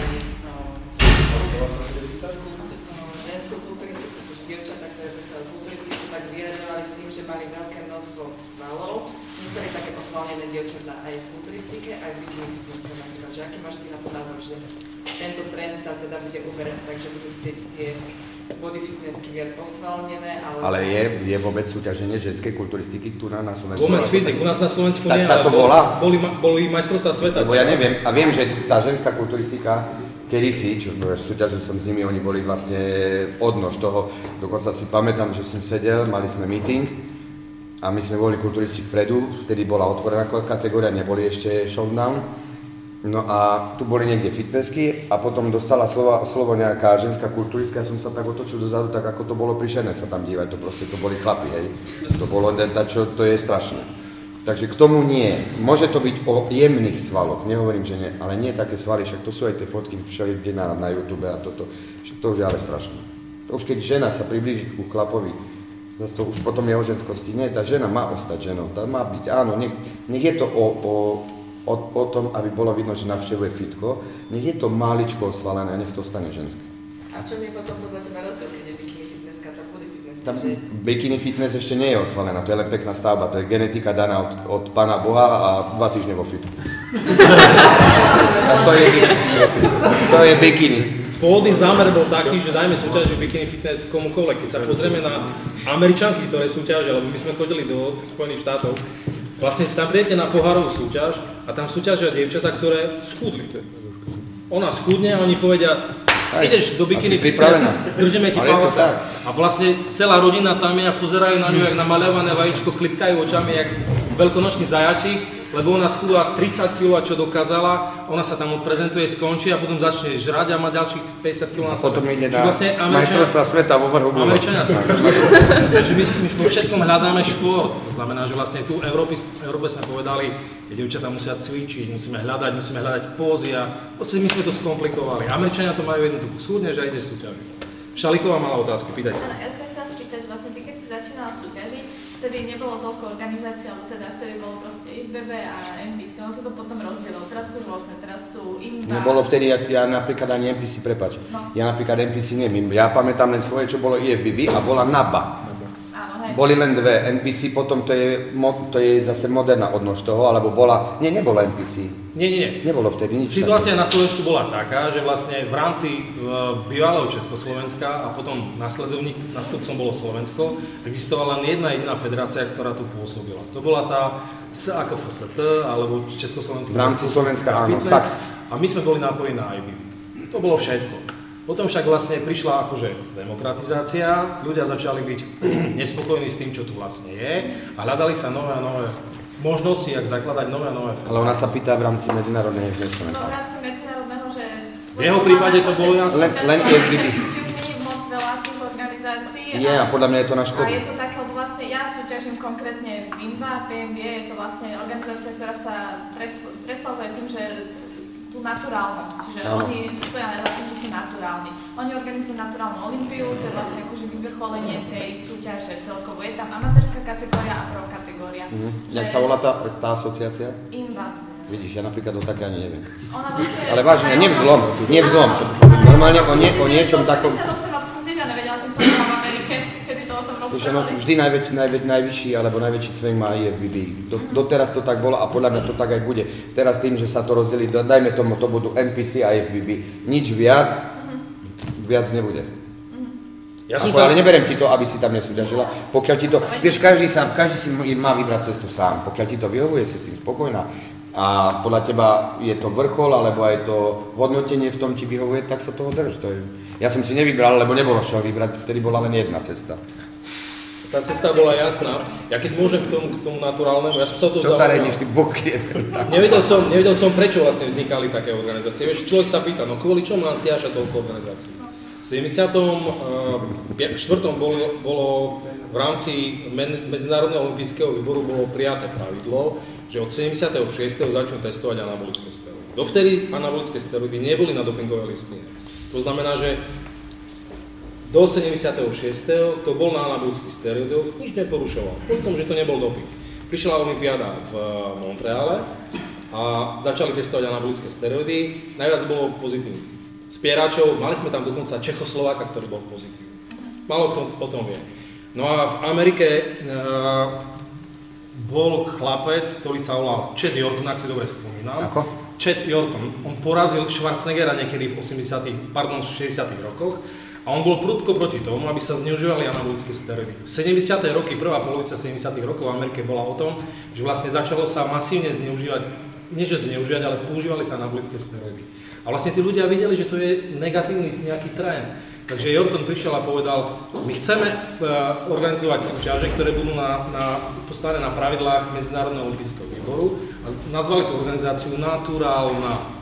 Práve kvôli tomu, že v í bé bé sa testy nerobili. í bé bé sa testy začali robiť až v osemdesiatom štvrtom roku, ale keď už í bé bé začalo robiť testy, tak aby sa pýtal, no aký tam je rozdiel, však testy robíte aj tu, aj tu. Ale v Amerike testy sa nerobili a začali sa robiť až, až dvetisíc, dvetisícdesať alebo dvetisíc, dvetisícjedenásť. Prepáč, vstúpim do debaty. Pamätám sa, moja prvá olympia, samozrejme vyplašený jak zajac, ne?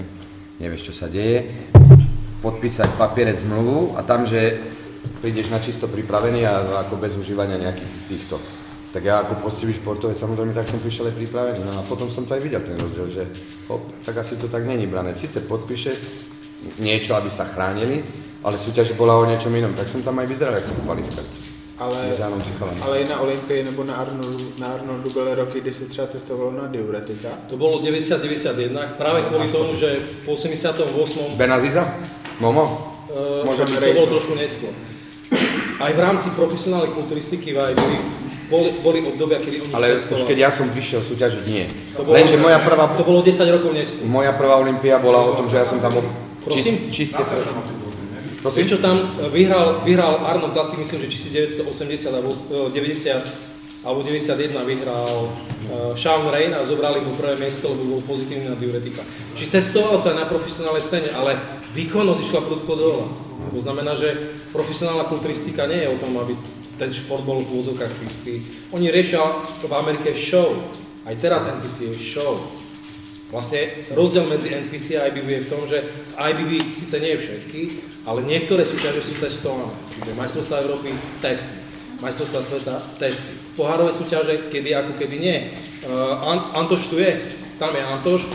Uh, Antoš súťažil na Diamond Cupoch, ale keď sme boli vo Fínsku na Nordic Pro, Nordic uh, Fitness, to je amatérska súťaž, v rámci í bé bé normálne bolo napísané v propozíciách, že budú testovaní súťažiaci. Čiže í bé bé upozorňujú súťažiaci na to, že je potenciálne riziko testovania. Aj na naturálnych súťažiach netestujú všetkých súťažiacich, či testujú všetkých? No na Slovensku testujú na matkovo, väčšinou troch štyroch. Prvýkrát robili a aj, aj test krvi. Potom na, na Nemecku, keď som bola, kvalifikovala som sa na Proolympiu, tak vlastne tam bolo podmienka, tam som podpisovala, že tam pôjdem, ak vyhrám, tak už mňa brali z podia na doping. Rozumiem. A na svetovom ma nebrali, keď som na majstrovstvách sveta vyhrala, na Európe takisto nebrali veľa a na Olympii brali iba tých, čo povedali, že ste moc dobrý na to, aby si zrela, že je to naturálne. No, čiže vlastne obdobne, obdobne to je aj v rámci í bé bé. Berú na testy, vieš, ako na matkovo, je to v poriadku. A čo sa týka Američanov, viem aj to, že oni robia uh, testy na polygraf. Mm-hmm. Čiže bavili sme sa s chlapcami, devčatami, ktorí súťažia v Amerike na naturálnej, naturálnej súťažiach, čiže dajú ťa na detektor lži a sa ťa pýtajú, povedz, koľko si to zobral. Priznaj sa. Dobre, máte nejaké ďalšie otázky? Áno, áno, Babicová, ale už bez, bez uteráku. Plavky dáme, Babicová, ale jednodielne. Počúvaj, ty si sa už pýtala, tam vzadu sa pýtala. Meško, tam, tam Meškovi. Ale, ale jemu máš si mne? Ne? Tak, po... tak sa ma opýtaš osobne. Nie, nebudeš sa pýtať. Meško, pýtaj sa potom Babicová. Ako si bojoval do stresu, do psychopány? Vieš čo, ja som dosť pohoďák, takže mňa toto nejak... Vieš čo, vieš čo, potreboval som svoje. Príklad, ja sa pamätám, bol Kujan, neviem, či vám tiež niečo hovorí, veľmi dobrý môj kamarát. Tiež súťažiaci roky dosť dozadu. Ja som potreboval svoj klub, to znamená nemať svojich superov na očiach. Vedel som, že som odrobil maximum svoju robotu, už to len odprezentovať, ale potreboval som nebyť vyrušovaný a pozerať na nich, aký, lebo v každom vidíš svojho, nie nepriateľa, ale konkurenta a na každom vidíš niečo dobre, sám seba nevieš ohodnotiť, sám seba hodnotíš ináč a na každom sa ti vidí niečo dobré a každý ti pripadá lepší ako ty. To znamená, s tým som sa musel vyrovnať, vedel som, že ich nechcem vidieť a už potom mi to je jedno, idem vonku a ja som napríklad mal rád prezentáciu, voľné zústavy, bojovať, jedno čo som nenávidel, ne, nevládzem, to je pravda, ja som tá aerobná činnosť a tá, možno aj tie cigarety a keď ťa často volajú na porovnávanie, ja som zdochýňal. Pamätám sa, v deväťdesiatom deviatom roku v Bratislave ma vyvolali za sebou asi, ja je možno dvanásťkrát, z toho sedem alebo osem za sebou. To znamená, ja som nemal čas si, si vydýchnuť. Ja už som mal pocit, že tam stojím a že už nič. Ten svalový tónus a toto, že to už nefunguje. Ja som len zdvihla ruky dole, piči úplne. Viem, že som sa otočil dozadu, zavesil na plachtu a hovorím si, už ak skončia tie majstrovstvá sveta, nech končia, ak chcú, nech je konec. Ja som bol tak vyplutý. Takže s tým treba zabojovať, lebo chceš, jasné, že prvé tri porovnávania chceš do seba dostať, tak na to si tam, tak chceš sa ukázať, chceš to odprezentovať, ale je to náročné, neviem, či je tu niekto z vás taký, čo okrem mladej, ako súťažiaci. Je to, je to záber, je to záber, tak pozrieť, dobre, ale tá oni nepozujú, oni sa len motajú. Tak to nepozujete tak, jak my chlapi, ne? Ale žena musí vedieť pozrieť. Ale ty to len zadržíš, ty to len pozuješ, ne? No to je jasné, ale nie ten, ale nie ten. Vieš, aké je ťažké chodiť vo vysokých topánkach? To zazám, tak o to máte ťažké. No dobre, berem. Lebo to je dole aj pred vami, ale zase aj tie bikini fitnessy. Ako dobre, jasné, že to nie je len tak, že sa postavíš, niečo tam dáš, ale teraz si zober, že ja ťa naučím pozovať a budeš pozovať a budeš zatínať. Ale ja nekrivňujem vám, že by ste to mali ťažšie. Máme to ťažšie, určite ťažšie. Každý to má svojím spôsobom ťažké. Určite áno. Babicová, máš pravdu, k tomu stresu niečo ma napadlo. dvetisíc jedenásty rok, my prídeme na izbu z Expa. Skončilo, skončilo porovnávanie, Jaro zobral tie pláky, hovorí, vieš čo, počkaj ma na chvíľočku, tu si ťa sfotím, hovorí, musím ešte niekde zbehnúť. A prišiel... To si ma vymkol, to chceš povedať? Nie, vrátil som sa naspäť na, pred Expo halu a Jaro tak sedel na, jak bezdomovec na chodníku, opretý o, o múr a fajčil. A kolo neho kopec ľudí a každý za ním chodil, že výborne, výborne. Nič, žiaden stres, nič, vôbec nič, len fajčil a sa usmieval. A keď som prišiel za ním s kamerou, hovorím, ty zas fajčíš, on, toto je posledná cigareta, ale to len kvôli tomu, aby som sa ukľudnil. Hovorím, ale však ty si kľudný, však ty vôbec si nemal stres. On, pravda, ale fakt je posledná. Prišli sme na izbu, do večera sme mali, večer začínalo v finále o sedem. Tak, čiže o šestej ja som išiel na expo halu. Jaro, jak prišiel na izbu, zjedol, zjedol išiel sa dať dole steak, lebo hovorí, počúvaj, už je jedno, už je po semifinále Olympia, vlastne na tých uh, súťažiach, tých profesionálnych pro rozhoduje semifinále. Jasne, tam už je rozhodnuté. Finále už je len o nejakej exhibícii, to znamená, že budeš buď tretí alebo štvrtý. Ľudne sa chod nájsť. Zjedol steak, ja som tam vypisoval ľuďom, každý sa tešil, že on bol v prvom porovnávaní, ľudia sa akurát zobudili na Slovensku, každý sa nám pýtal, že jak skončil. Jaro prišiel, ľahol a spal. Normálne ja som odchádzal o šestej, som prišiel za ním, hovorím, Jaro, stávaj, že o chvíľočku začína ti súťaž. On, dobre, dobre, všetko v poriadku. Nič, žiadny stres. Najdôležitejšia súťaž, čaká ho najdôležitejšie vystúpenie. A ja som odišiel od neho bez toho, že by som mu povedal, ešte držím ti prsty, bojuj, sná sa, vieš, také kidy, také, uži si to, jak teraz sa rozpráva. Nič, podľapkal som ho, pohľadkal som ho po hlave, odišiel som preč. Sádol som, rozložil som si statív a som sedel a čakal som do siedmej. O siedmej začala veľká Olympia. Ale sa to naťahovalo potom. Hej, začala, začala veľká Olympia. Najprv boli tí parchanti z najťažšej kategórie, potom prišli oni. A v podstate som videl, že on tak, keď prišiel na pódium, tak bol vysmiatý ako leč. Nič, vôbec, žiaden, žiaden, že by to prežíval, že by, bože, koľko ja toho, či ak teraz ja dopadnem, nič vôbec. Stres negatívne vplýva na všetko, takže to je najlepšie je na, presne, stresová situácia. Presne, ja som situácia. To hovoril, že vlastne nič, nič sa nedeje, jak to bude, tak to bude. A deň pred súťažou je veľmi dôležitý, deň hmm. pred súťažou. A v podstate deň pred súťažou, tam to bolo o tom, že celú noc nespal. Ja hovorím, ľudia si láhne a spí. Nenávidel som, nenávidel som veci ako farbiť sa, spať, zafarbený, pofarbíš, potom je nejaký problém. Ja som sa, pamätám, ja som sa mazal a farbil vždycky len pred súťažou, to znamená, ešte babi ma v sprche malovali. Ráno, ráno babi sme zobudili. Nenávidel som byť natretý, lebo ja som sa nevedel vyspať, taký polepený, furt, spotí sa, toto. Ja, aj keď som mal utrpieť porážku, ale vedel som, že ja sa nenatrem, lebo niektorí sú už dva dní dopredu namalovaní, jak jak mumie, no, chodí tam celý hnedý, zalepený, ja som to nenávidel zo srdca.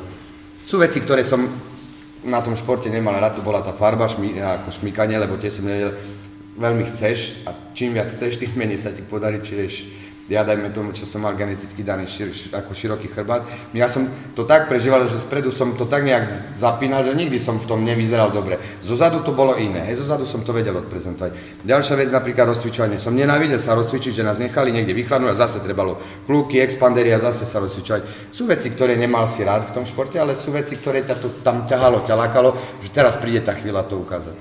Ale stres nie, stres nie je dobrý. Ty musíš to nielen v tom športe, stresové situácie celkovo v živote vyhodiť von, s úsmevom na tvári zvládať všetko, to je dôležité. Aj, aj hrozné veci zvládol s úsmevom na tvári.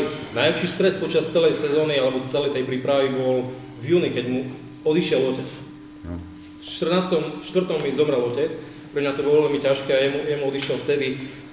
V podstate príprava už prebiehala, trebalo to správať. šestnásteho júna a v oktobri bola Olympia. Tak, tak, a on bol že... môj najväčší fanúšik, ja som mal výborného otca, a taký akože blízky človek a vždy mi fandil.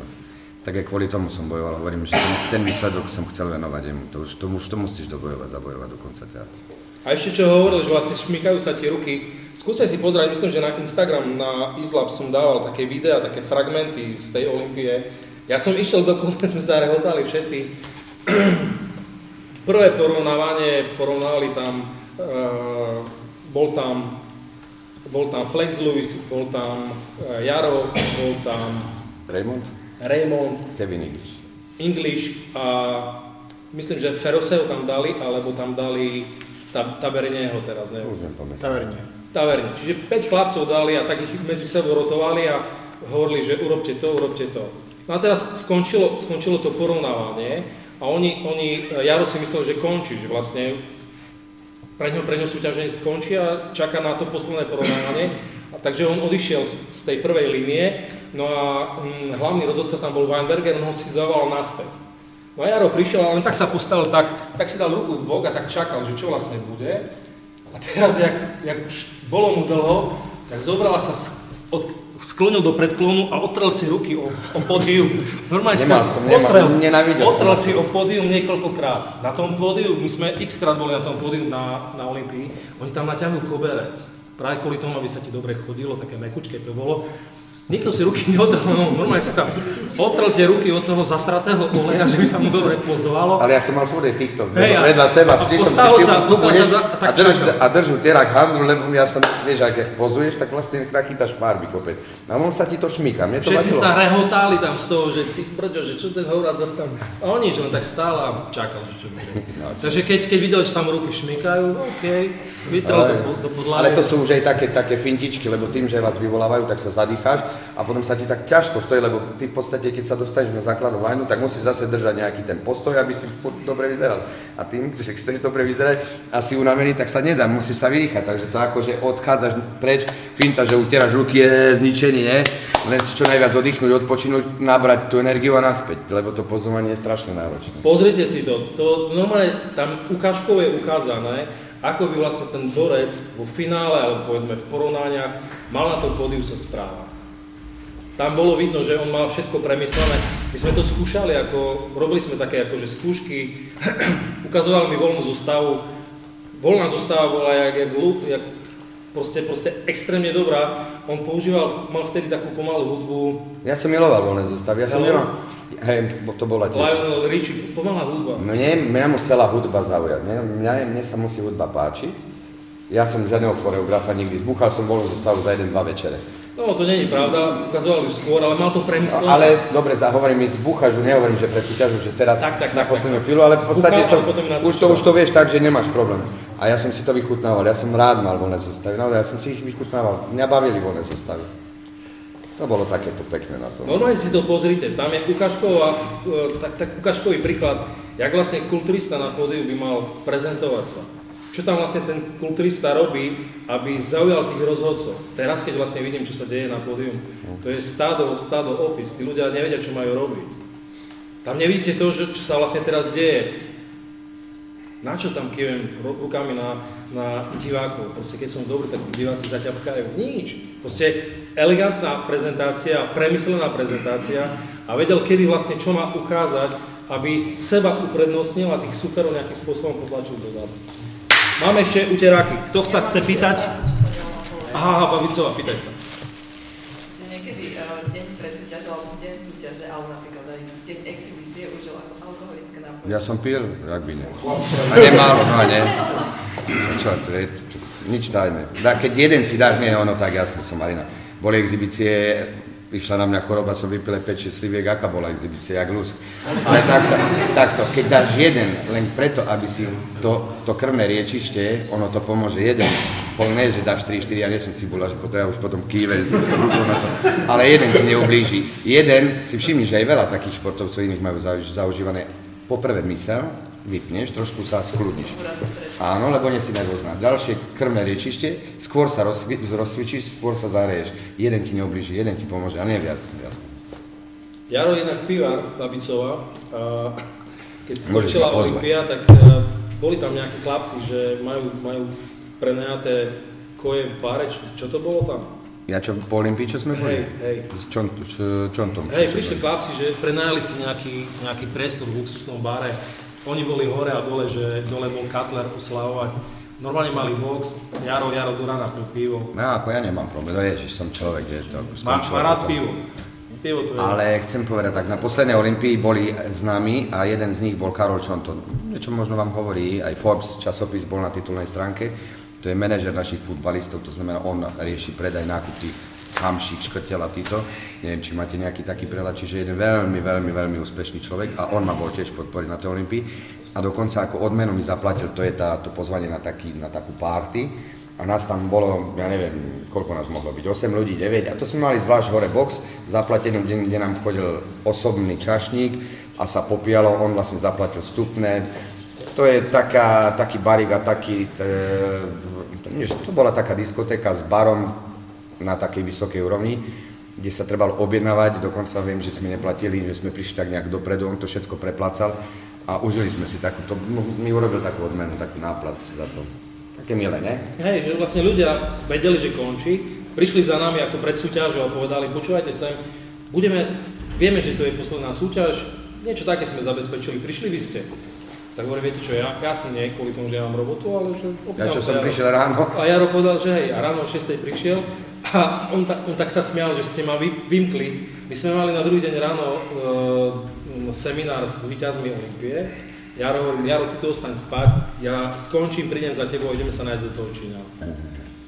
No a sa to nejak natiahlo. Už seminár, trebalo se stretnout s organizátorem. V živote som nejedol arašidové maso, tam som ho zožal, bo nemal som čo žrať. Po diete, čo každý je nenažratý, čo by ste len v reštaurácii sedeli, tak on tam ma vymkol, ja som nemohol ísť ani vonku, nikde, ostal som na izbe, ale nejaké arašidové maso som tam videl, som to musel jesť. V živote som nejedol arašidové maso. A je, ja viem, že medzi vami je zaužívané, ne? Dajú kultúry ste radi. Prosím?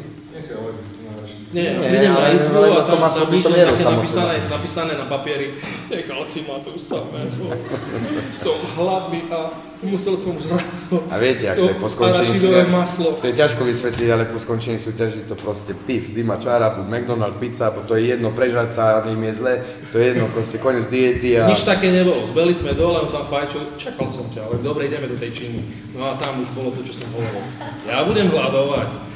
Takú chybu už nikdy nerobí. V Prahe po majstrovstvách sveta s tou skupinou ľudí, z tých Košíc veľa fanošikov bolo, tak sme išli do McDonaldu, pamätám sa, tie taštičky, tie vanilkové, či tie marburové, či aké vriace mi dal z toho stroja, nemal som čas, hneď som hádzal do seba. To je taký stav, neviem, či to poznáte, čo to keď je poznal. Aby to poznal. Šaliková, nepoznáš to? Poznáš to? To sa ti padne hneď. Dobre, posledný utierak máme. Kambek nebude? Prosím? Kambek nebude. Kambek nebude. To by bol na čo? Ako videl som tie fotky, vyzerá výborne, ale to je, vieš si zober, ty máš dokázať niečo a byť na vrchole vtedy, keď je správny čas. Keď už nie je ten správny čas a ide si niečo dokázať, čo je veľa typov teraz takých, čo sa snažia. Zober si Kevin Lebron, Flex Wheeler, dokonca Chada a títo. Kde to doktiahli teraz? Urobili čo? Vymazali to, čo mali robiť. Urobili dobre? Tak ale urobili vyzerať na to, že by ma zaujíčal. Ale čo to bude? Medzi Masters? Či pôjde medzi normálny? Medzi normálny nepôjde? Nie, on chce ísť do Mastersu. No a teraz to Masters je viac ako amatérský šport. No tá čo urobí? Jaký výsledok spravil? A vyzerá výborne. Klobúk dole, vyzerá výborne. No, ale není to to, čo by ma motivovalo. Už keď prísť, tá prísť tam, kde som bol, ale to moja hlava nepustí. Na čo? Utrpela by rodina, utrpeli by deti, utrpel by môj zdravotný stav. A ďalšia vec, ty musíš vedieť, že to telo sa bráni, ty si v rozkvete dvadsaťpäť tridsaťpäť, už ne päťdesiat ročný. Dokážu veľa vecí, ale už to nikdy nebude tak vyzerať. A na čo? Zdravý rozum nepustí. Tam bola otázka. Mňa by zaujímalo, že čo ste robili inak, že ste si udržali také ploché brucho celý čas? A... Vieš čo, to bola genetika, to je jedna vec a tým, že som zápasil a ja som brucho cvičil každý boží deň. Každý boží deň. Každý boží deň. Nikdy som si ho neodpustil. Aj keď som ho mal dobre, vždycky som tým začínal, tréning, vždycky brucho. Rozcvičíš, zahreješ, vypocedíš. Ešte aj teraz mám. No, ukáž. Tak. Nie, nie, ale ukáž, ukáž normálne. A to som, som sa prežal na suši. A ešte furt tam dačo, je. Ale to bol vždycky, vždycky z moje začiatok. Tu priberám, lebo čokoládky, dzeci, ne, keksičky a také tie, a už som rozmaznaný. A tak, ale to patrí k tomu. Tiež. Môj názor je, keď si skončil, uži si život, lebo život a etapa je to, čo ti priniesie aj niečo iné. A nie, že teraz ja mám chodiny jak muflon s veľkými svami, kto to hodnotí? Teraz už toho nehodnotí nikto, načo? Vtedy, keď to malo vyzerať, malo to vyzerať, už dnes nie. Toľko, čo zdvihne moje dzeci, toľko, čo zdvihnem sáčok cementu, to mi stačí. Dobre, ale cvičím, hýbem sa, tak. Ako vyzeral deň prípravy na, napríklad na Olympiu? Ťažko. Deň, jak vyzeral ráno? Ráno staneš, ráno staneš, zješ niečo dietné, dvojfázový tréning, štyridsaťpäť minút až hodina denne. Nie, nie, ale myslím, myslím, že deň pred Olympiou, čiže... Nie, nie, myslím, že... Tréningový deň. Áno, tréningový deň. Dvojfázový tréning, hodina, minimálne tri štyri hodina, hodina je aerobná činnosť, dieta. Vieš čo, málo kedy som spával, ja, ja som nebol ten typ, že by som si išiel láhnuť, ani, ani dneska to nie je. Vieš, furt nejaká povinnosť alebo niečo, ale... Dvakrát do dňa trénuješ, medzi tým strava, to stále musíš okolo tej stravy to riešiť, to znamená, aby bola kvalitná, aby bola dietná. Nechcelo sa mi variť, to znamená, mal som kamaráta, čo mal reštaurácie, tak som chodil tam, či to bol obed, či to bola večera, dokonca ešte som si nechal v tej reštike večer zabaliť ešte jedno jedlo, vtedy som naozaj kvalitne jedol. Minimálne dvakrát, prepáč, minimálne dvakrát bola sviečková, keď nie trikrát a ešte večer viem, že som tlačil do seba kuracinu. Mali ste nejakú prácu? Ja som mal fitko vlastne, ja som vo fitku, či som trénoval ľudí, ja som vyštudovaný učiteľ, mám vysokú školu, nikdy som ho nerobil a myslím ani nebudem robiť, ale mal som fitko, čiže starať sa o fitko, keď aj nejakých klientov, ale hovorím, dneska tí klienti sú, keď niekto príde, v podstate po nejakom čase sa stane z toho kamaráda, už to nie je o tom, aby si ťahal z neho peniaze, od kamaráta nebudeš ťahať, ale sú medzi nami také motanice a zase v tom je niečo také, že mám z toho osoch. Ja čo si pamätám, tak systém bol tri jedna tri jedna, dôfazové tréningy určite. S pribúdajúcim časom, alebo s blížiacim sa časom e, tej súťaže bola podstatne striktnejšia strava. Pamätám si, že mal problémy so spánkom. No. Vlastne keď som prichádzal k nemu, tak stále, stále som registroval, že sa skracuje ten čas spánku. Ale ani teraz nenaspím veľa, štyri päť hodín denne spím, ja viacej nespím. A vyťažený som tým pádom, že robím taxikára pre deti. Neviem, aj možno, ale je, čítal som niekde aj články, že starší ľudia už viacej nepotrebujú na spánok. Mladí ľudia, dobre, hovorí sa osem hodín. Spí každý osem hodín. Podľa mňa také, už keď, už keď je vek vyšší, tých štyri päť hodín stačí. A ešte ma niečo napadlo, mal som problém ho presvedčiť, že by cvičil zádok. V dvetisícdesať sme boli na Olympii mm. a hovorím, Jaro, počúvaj sa. Všetci hovorili, že je to good, ale zo zádu ten zádok je meký. Nechcel cvičiť zádok. Proste urobil, nie, si ani... pamätám, že prišiel, prišiel budiacím typčám robil taký trap. Možno toho stačí, že už... Našiel som si takú, akože je pravda, že prišla éra a obdobie kulturistiky, že sa kto nemal osvalenú riť, ako keby si nebol pripravený. Hej, proste tam museli byť aj tenice, úrky natlačené. A teraz si zober, ale černovská riť, ktorá je... Černovská riť, ja už dneska nemám riť, lebo aj kolena nedrepujem, kadečo. Ale černovská riť je odtiaľ do polovičky hamstringa. Oni majú proste tak danú ten zadok. Čiže on pri každom nejakom pohybe, či to je treba, alebo niečo, zaťaží a precvičuje rig. Nemám vám vždycky uľa, že mám v riďach dva kminy, to znamená málo. To znamená, že ja som ho nevedel nikdy zaťažiť. Keď ja som drepoval, furt to ťahali stehna, či femoris, či predok. Čiže ja som si musel nájsť nejaký taký spôsob a viem, že som si našiel niekde pri vodiacich tyčiach alebo pri nejakom železe a kolinách a podsúval som nohy dopredu a vlastne som tlačil len zadkom hore. Ja nehovorím, že som mal húrky, ale ja mám strašne malú riť na to, aby sa tie svaly tam chytili. Ale čo je krajšie? Malý pevný zadok alebo veľké jatenicové hovno? No neviem, ale to sú černosy, no proste. S nimi je ťažko s tými riťami. Oni to černo majú, do, každý černo má do polky rite zatretili. Ale je to jeho, tak? Jeho výhodou je šírka plec. Proste on keď súťažil, aj teraz má široké plecia, extrémne široké plecia a extrémne tenký pás. Tým pádom, že on mal útlu pánu, aj ten zadok mal útly. V podstate, keď prišiel na pódium a sa postavil do základného postoja, bolo vymaľované. Opäť videá, si skúste pozrieť, ak stál vedľa Flex Luisa.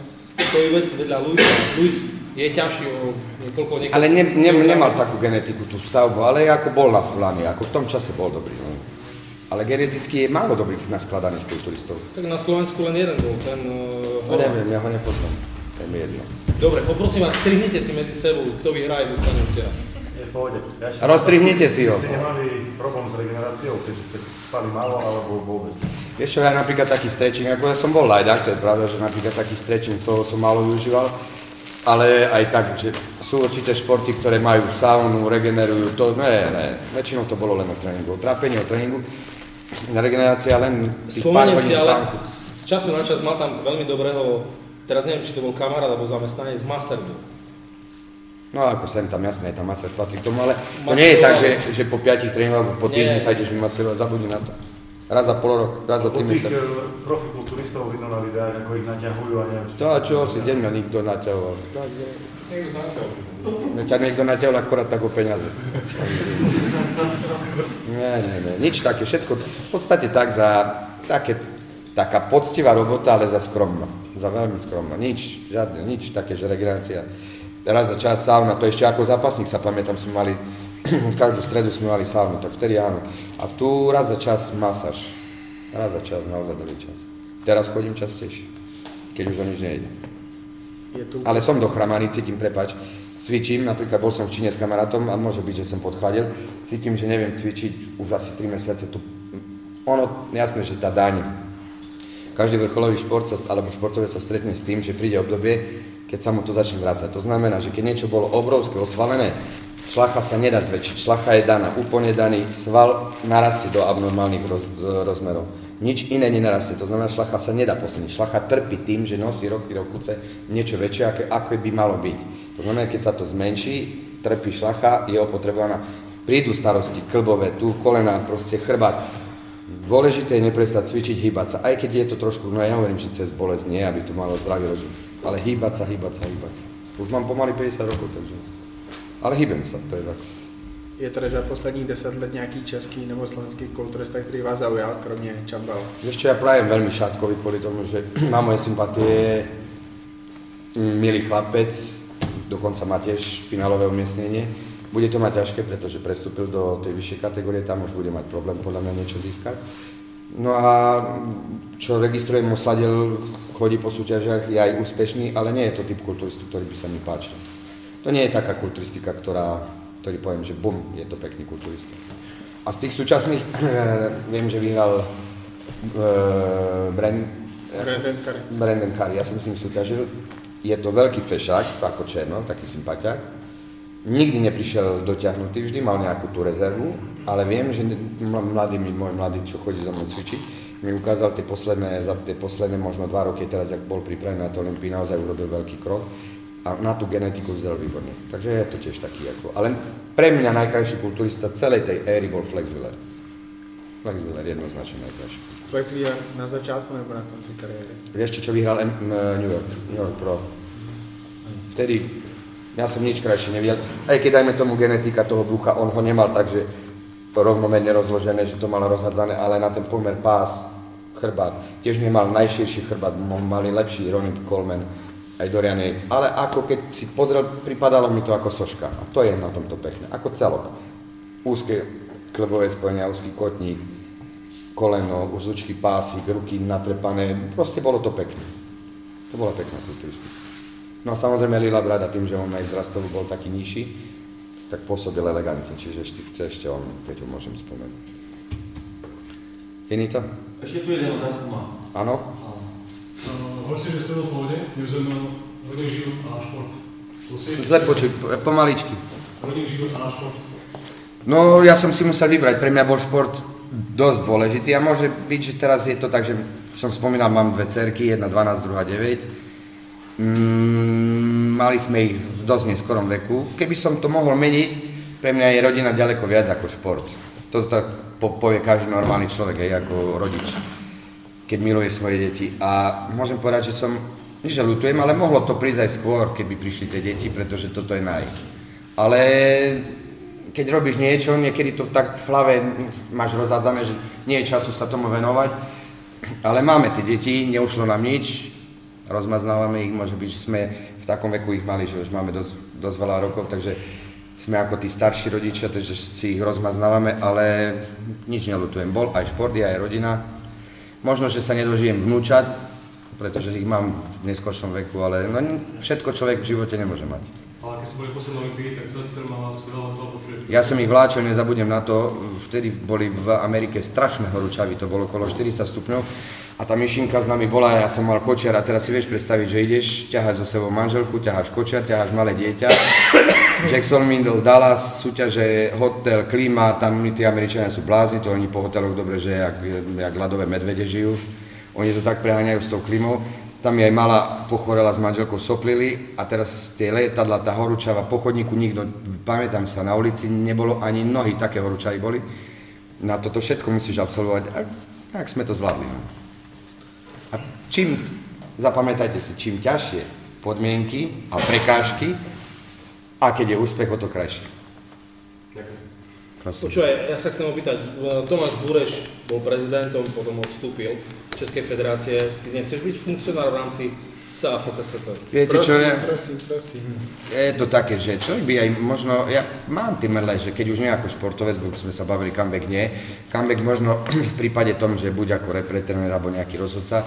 Viem, že mám, mi to chýba, byť možno v ušom kontakte s tým športom, ale ja keď vidím tú situáciu takú, akí ľudia sú tam, že je to také choré od zárodku, od tej, od tej špikovej kosti a ísť medzi tých ľudí a s nimi nejak pracovať a vedieť, že ma čakajú prekážky, tak to radšej budem chodiť asi na huby s mojimi deťmi. Ja neviem, no, proste nemám z toho dobrý pocit.